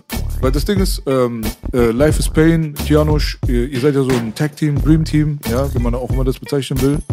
Und äh, ist eure Verbindung auch privat eigentlich so stabil und gut? Äh, der lebt ja natürlich nicht dort, wo du lebst. Er ist hier in Berlin, du bist in Münster immer noch. Aber man hat, halt, man hat halt auf jeden Fall so, so das Gefühl, als wenn ihr beide ähm, sehr stark auf derselben Frequenz seid. Und ähm, ich glaube, der letzte Künstler, von dem ich erwarten würde, Life is Pain zu verlassen, wäre Kianosch. So. Gefühlt. Ja, das, das steht ja gar nicht zur Debatte. Aber der, die Freundschaft zwischen Palm und mir ist wirklich eine Freundschaft, so wie Bros. So, wir reden halt nicht nur über Rap. So, wir reden auch über privaten Kram. Ja. Und äh, das ist das, was uns halt auch ein bisschen verbindet. Und äh, wir betrachten halt das Ding, was wir machen, ja nicht nur geschäftlich, weil wir kommen aus einer Zeit, wo wir beide quasi gar nichts hatten. Ich noch weniger als er. Er war ja zu der Zeit schon mit einem Fuß im Business, hat ja schon Gas gegeben. Und ich war ja vollkommen random. Ich wusste ja nichts. Und ähm, er war, glaube ich, gerade dabei, sein allererstes Soloalbum zu veröffentlichen aus eigenen Mitteln und so. Richtig noch so mit Weed verkaufen und Geld sammeln für Videoclips. Also richtig so unterwegs. Und da waren wir schon befreundet. Ist so 2010, 2011, wa? Ja, das war, glaube ich, 2010. Ja, genau. Ja. Und äh, ab da waren wir schon befreundet. Und äh, für mich hat Business oder so gar keine Rolle gespielt. Weil er war ja niemand, der mich ja einfach so nehmen kann und sagen kann, hier wirst du jetzt berühmt. Das heißt, wir waren irgendwo, irgendwo waren wir ein bisschen auf Augenhöhe und waren beide halt immer noch am überlegen, wie können wir es schaffen. Das heißt, aus so einer Zeit kennen wir uns quasi. Ne? ne? Ja, voll. Das heißt, ich, wir haben uns ja nicht kennengelernt, wo einer schon Erfolg hatte. So ist es nicht. Wir waren ja beide relativ erfolglos in dem Sinne. Er war halt nur schon früh mit einem Bein in dieser Szene, weil er irgendwie für Echo mal irgendwas da gemacht hat oder so. Und ich, ich bin ja komplett out of order. Also ich habe ja mit niemandem, bis heute sogar, habe ich ja mit wirklich niemandem PA war tun. German Dreamer. wa? Ich weiß nicht, ob er zu German Dream War gehört PA hat. German Dream? Er war da einfach mit den Jungs. oder so, hat er gesagt. Ja, er war, er, er ist da einfach mitgeschwommen. Er war jung, er hat sein Ding da auch gemacht, hat sich auch gerade zu der Zeit selbst gesucht oder auf Selbstfindungsphase. Und irgendwann sind unsere Wege haben sich gekreuzt. Man war oder ist immer noch auf einer Wellenlänge. Ja. Und äh, dann hat das geschäftlich auch irgendwann gemeinsam funktioniert. Und Hast du ihn auch von Anfang an als MC gefeiert? natürlich, sonst hätte ich, äh, glaube ich, oder er mich auch, sonst hätten wir gar keine Musik zusammen gemacht. Weil was für einen Grund hätten wir denn? Ja, Verstehst du? ich meine? Sympathie kann auch manchmal eine Rolle spielen. Ja, das sowieso. Aber ich meine, wenn er sein erstes Album, sein Album-Release macht und mich als Feature-Gast drauf äh, packt, ich glaube, der hatte nicht so viele Features auf dem Album. Und das war für mich halt voll krass. Weil für mich war der Schritt dann, und für ihn ja auch, dass der Schritt war auf einmal noch näher an, an dieses Ding, wovon wir immer träumen. So, da war, da stand zum Beispiel Life is Pain noch gar nicht zur Debatte. Ja, ja. Label machen, das, darüber haben wir gar nicht nachgedacht. Er hat einfach sein erstes Album und er war froh, dass er das irgendwie über die Bühne gebracht hat, aus eigenen Mitteln. Und ich habe das halt beobachtet, weil er war schon, was das angeht, weiter. So. Und ähm, ich fand das halt mega krass. Und äh, als er meinte, hey, komm, ich will, dass du hier als Feature drauf gehst, und so dachte ich mir, krass, sehr gerne. Und habe mich direkt auch an meine Sachen gesetzt, aber ich musste halt dann kurze Zeit später ein bisschen in Urlaub gehen. Und er hat halt in Auf diesen Start drei. Jahren, in diesen drei Jahren äh, hat er dann weiterhin Gas gegeben und das Ding weiter aufgebaut. Und kurz bevor ich reingegangen bin, er hat doch Songs von mir gehört, die ich neu gemacht habe und so. Und er meinte auch, Bruder, das wird so krass. Lass doch einfach ein Label zusammen machen. Geil. Lass doch einfach richtig an den Start kommen. Und dann habe ich gesagt, komm, let's go, aber ich muss leider ein bisschen weg. Und in diesen drei Jahren war er quasi alleine die ganze Zeit und hat trotzdem die Fahne oben gehalten. Und als ich rauskam, hat er nicht mehr mit der Wimper gezuckt und hat sofort gesagt, lass ein Kollabo machen. Wie war seine Situation zu der Zeit genau, wo du aus dem Staatsurlaub wieder zurückgekommen bist? War der da schon gut aufgestellt? Was war da seine Phase? Boah, es, es war gefühlt er gegen komplett, er gegen die ganze Szene so. Ach, diese Zeit. Ja, da, ja. wo Haftbefehl gedisst hat. Ja, ja, ja. Diese Zeit, ja? Ja, er war auf jeden Fall der, derjenige, der wirklich so fast schon mit Rücken an der Wand stand und er gegen alle. Ja, So, so, so ein Film war das. ja, ja. Respekt, er hat es trotzdem irgendwie, irgendwie, ich weiß bis heute nicht, wie er sich da mal durchboxt, er hat es geschafft. Er ist Und, auch einen äh, Schritt, Schritt zurückgegangen und hat auch selber gesagt, dass äh, gewisse Moves unnötig waren. Ich denke mal, das macht auch einen Menschen sympathisch, weißt du, wenn du ähm, Ja, heute gesehen bist. schon, aber Ja. zu der Zeit, in dem Moment, Nein, damals nicht. Ich meine Ja. jetzt. Also Ja, er hat ja. sich ja seinen Status erarbeitet, ja, mit der Zeit. Klar. Und hat auch immer wieder mal ähm, Sachen gesagt oder getan, wo er gesagt hat, ey, weißt du, Irren ist menschlich. Sollte man den Menschen auch hoch anrechnen. Genauso wie beim Leon Lovelock-Thema vorhin. Jeder hat eine zweite Chance verdient. Wenn ein Mörder eine zweite Chance verdient hat, dann hat es jemand, äh, der im Internet mal irgendwie was sagt, was er zwei Jahre später bereut, auch verdient. Ja. Lass mal die Leute so ein bisschen in Ruhe. Aber er ist natürlich auch ein begnadeter Rapper, so muss man dazu sagen. Das seid ihr beide, deswegen, das äh, funktioniert auf jeden Fall ganz gut. Und was dann noch interessant ist für mich, was ich mich auch immer wieder gefragt habe, worauf ich meine kleinen Antworten habe, aber jeder hat so seine eigene Perspektive. Wie denkst du denn, ist der äh, prozentual hohe Anteil an iranischen Leuten in der Rap-Szene zu erklären? Weil ich meine, dafür, dass wir als Bevölkerung hier sehr, sehr wenig existieren in diesem Land. Also wir sind, wir sind keine Türken, wir sind keine Araber, Iraner gibt es einfach sehr, sehr viel weniger, aber dafür sind wir halt überall, was Rap angeht, präsent halt. Ne? Zähl mal, wie viele iranische Rapper es gibt. Das ist überproportional im Vergleich zu dem, was in der Bevölkerung stattfindet. Ja, keine Ahnung, worauf das zurückzuführen ist. Man könnte jetzt sagen, ja, egal was du jetzt sagst, das klingt. Äh, Die heißt ja nicht mehr Perser, die heißen ja Ferser. Weil sie so viel schreiben. Nee, also äh, so wie ich das in Erinnerung habe und wenn wir wieder über meine Beobachtung reden, dass iranische Familien sehr musikalisch aufwachsen. Hab ich so, also mein Cousin, alle Bekannten, die wir besucht haben, Verwandte, die waren alle immer musikalisch. Die hatten alle mindestens zwei, drei Instrumente im Wohnzimmer. Und haben da, der Vater hat das gespielt, der, der Onkel hat es gespielt, der Sohn. Es lief immer iranische Musik. Die haben immer gesungen, getanzt. Und wenn du das als Kind immer wieder, jedes Wochenende, wenn wir zum Besuch gefahren sind, das immer wieder aufsaugst. Ich war irgendwann so, dass ich gesagt habe, bitte mach diese Musik leise, ich kann es nicht mehr hören. Das heißt, ich war voll geladen. Kann das auch ein bisschen auf Bildung übertragen, auch. Was Bildung auch angeht halt. Ja. Ich sag immer, selbst die persischen Taxifahrer bringe ich bei Wer wird Millionär bis zur Endfrage. Das Problem ist, wenn ich jetzt so sage, iranische ähm, Familien wachsen musikalisch auf, ist damit nicht gemeint, dass andere nicht musikalisch aufwachsen. ne? selbstverständlich. ähm, ich weiß nicht, woran das liegt. Ich, ich kann es dir nicht sagen. Es ist auf jeden Fall, ähm, ja, es ist ein Fakt. Und Ich glaube, ist krass. ich glaube, dass ein wichtiger Punkt meiner Meinung nach ist die, die Dichtkunst. Ich glaube, dass wir eine Nation sind und eine Bevölkerung sind, die halt äh, geglänzt hat dadurch, schon vor Jahrhunderten, durch hochwertige Dichtkunst aufzufallen. Also sehr großen Einfluss auch auf den Westen gehabt, wie Nietzsche und so weiter, weiß man ja, das Hafiz Durch da. Poesie, meinst du? Poesie, Dichtkunst, Ja. also insgesamt ähm, ist das halt ein gewisser Bereich, der natürlich dann mit Rap zusammen schon in einen Topf zu schmeißen geht. Krass, ich habe darüber nie So, nachgedacht, weißt du? dass wir so viele persische Künstler in Wann Deutschland war das Zenit dieser Dichtkunst B? Vor 500 Jahren, vor 1000 Jahren? Das kann ich dir ganz genau nicht sagen, aber es gab halt immer wieder Etappen und vor allem im alten persischen Großreich, das sind Sachen, die liegen vor 1500 Jahren, 2000 Jahren und so weiter, gab es halt äh, nachweislich sehr, sehr viel Dichtkunst, Poesie und so weiter auf sehr, sehr hochwertigem Level, aber auch Philosophie und äh, Medizin Ah, weiß ich auch. daher kommt das, Medizin wäre kommt höre ich das. auch. Ja, ja, Medizin hat mit Rap jetzt nicht so viel zu tun, aber das sind halt so diese Geschichten, das für die wir so bekannt waren. Und ich denke mal, dass es sich natürlich auch in eine Bevölkerungsgesamt, in deren Gesamt, gesamtes kollektives Bewusstsein sich da schon so, so ein bisschen einbrennt und weitervererbt wird und so weiter. Iranern ist es auch immer wichtig gewesen, halt auch inhaltlich stark zu sein. Also da ging es dann auch tat, tatsächlich um nicht nur Klagelieder, aber da war sehr viel Deepes dabei, da waren sehr viele Sachen dabei, die halt an die, an der Emotionalität der Leute gekitzelt haben und so weiter. Und dass man hochwertige Inhalte damals schon äh, als Priorität angesehen hat, äh, ist natürlich sehr, sehr förderlich für jemanden, wenn du diesen Einfluss so ein bisschen in dir trägst und in deinem Blut hast, wenn du dann anfängst, Raps zu machen, überträgt sich das, glaube ich, auch. Das merkt man auch, glaube ich, daran so ein bisschen, dass auch eigentlich so gut wie jeder von unseren Jungs, sage ich mal, wir sind jetzt nicht alle Bros, ja, aber jeder, der, nicht jeder, aber der Großteil von den Leuten, die ich so empfunden habe, die Deutschrap angefangen haben zu machen, haben dann auch eine lyrische Dichte mitgebracht. Ja. So, es gab sehr selten iranische Rapper, die sich hingestellt haben und nur über Nikes gerappt haben, so. Weißt du so? Das ist auch nochmal so eine Sache, die sollte man auch nochmal, glaube ich, kann man, kann man auf jeden Fall einen Daumen hoch geben für, finde ich. Ist Sehr gut. interessant. Sehr interessant. Ich muss auch sagen, bevor ich ähm, Kianisch und dich jetzt kennengelernt habe, dachte ich auch, alle Perser sind schlau. Also. Ah, ich ich kenne genug dumme, Jetzt dumme habe ich aber echt eine. Frage. Ihr lacht euch bestimmt kaputt. Ist Palm eigentlich, heißt es was oder ist es ein Spitzname? Jetzt, Wie heißt denn, äh, Pierre, wie sagst du auf Palm? Palm ist, was ist Palm? Ist sein Name. Ja, ist sein Name. Paham. Pa Paham. Ja. Es wird ein R dazwischen. Das wird halt verdeutscht Also ausgesprochen. P-A-R. Und wie nennst du ihn immer? genau. Paham. Ist es der von der Panflöte? Nein. Nein, Bruder, das hat Pan. gar nichts zu tun. Paham. Weißt du, wie er auf Persisch ausgesprochen ist? Ich hatte den Namen noch nie gehört. Parham. Parham? Parham. Parham. Okay, Parham. Pan. Also nichts mit Peter Pan, weil jetzt Vater. Doch, doch, auf- ist Peter Pan, Bruder. Der fliegt durch die Gegend und spielt Fleischflöte. Vater, mich geklaut. Ich bin Peter Pan Nein, auf Afghan, ähm, Baby. Das Ding ist, sein Name wird manchmal schnell ausgesprochen, dann klingt das wie Palm. Warte.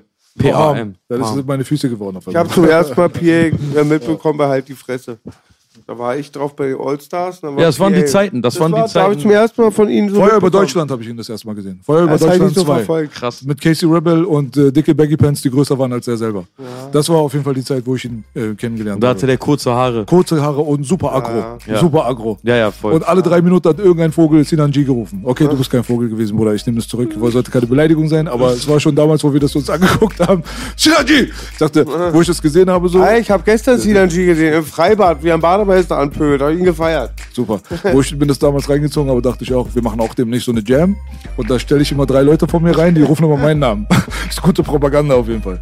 Egal, Bruder. Gibt es irgendwelche äh, Sachen, die dir auf dem Herzen liegen, Bruder, die du nochmal loswerden willst, thematisch? Also, inhaltlich? was mir auf dem Herzen liegt und lag, das habe ich, glaube ich, schon erwähnt. Sehr gut. Mir war es halt sehr wichtig, nochmal zu betonen, dass es mir hier nur um, ein positive, um eine positive Botschaft gibt, äh, geht. Wenn ich hier in Interviews sitze und sage, hört auf, euch zu spalten, dann meine ich das auch so. Es soll das einfach dafür sorgen, dass wir innerhalb der Gesellschaft aufhören, uns weiter zu bekriegen, uns fertig zu machen und äh, uns zu spalten. Das ist mir nur sehr wichtig. Ob das jetzt der ein oder andere annimmt, muss er für sich selbst wissen. Ich habe es gesagt, ich habe meine Aufgabe erfüllt, ich habe meine Reichweite genutzt, um positive Messages weiterzugeben und das ist der Kern äh, meines Besuches heute, dass ich hier stand und geklopft habe. Ich, ich danke euch auch, dass ihr mich wie immer herzlich empfangen habt. Ihr habt nicht gesagt, ey, was willst du, wir haben keinen Termin. Ihr habt auf spontan, habt ihr mich quasi hier ja, kurz eingeladen. Dafür bin ich sehr dankbar. Sehr, sehr gerne auf jeden Fall. Die danke Message ist euch sehr gerne. denke ich. Die Message ist angekommen. Ihr seid sehr gute Top, Jungs, wirklich. Danke, dass du gekommen bist, Bruderherz. Und auf jeden Yeah. Fall Gratulation nochmal zu deinem Album. Bitte checkt auf jeden Fall unbedingt das Album von dem Bruder Kianosch ab. Ja, Boost ist draußen seit Boost, dem Boost, Boost. 12.2021. Und das Snippet müsst ihr euch unbedingt reinziehen auf jeden Fall. Finde ich sehr, sehr stark auf jeden Fall. Er war die Inspiration zu dem, Snippet, Ah, zu dem, Film, zu dem filmischen Teil. zu, zu guten Sachen bin ich immer sehr gerne die Inspiration. Bei Boogie war ich immer bei schlechten Sachen, deswegen ist es ganz gut eigentlich. Gangster Boogie Blues, guter Sound, dieser Abo-Boost. So sieht das aus, Bruderherz. Das war Kianosch, mein Bruder. Geil. Ja, ich hoffe, wir sehen uns noch ein paar Mal mehr. Dreimal ist zu wenig. Ja, auf jeden Fall immer herzlich eingeladen. Die letzten Worte hat der Bürgermeister von Landwitz. Naja, alle guten Dinge sind drei. Meine Ex hat mir drei als BMW. In dem Sinne, einen wunderschönen Tag. Das war der Oddcast. Und mir war egal, was der Wettermann sagte. Ihr wart einfach super und wie immer Granate. Yes, baby.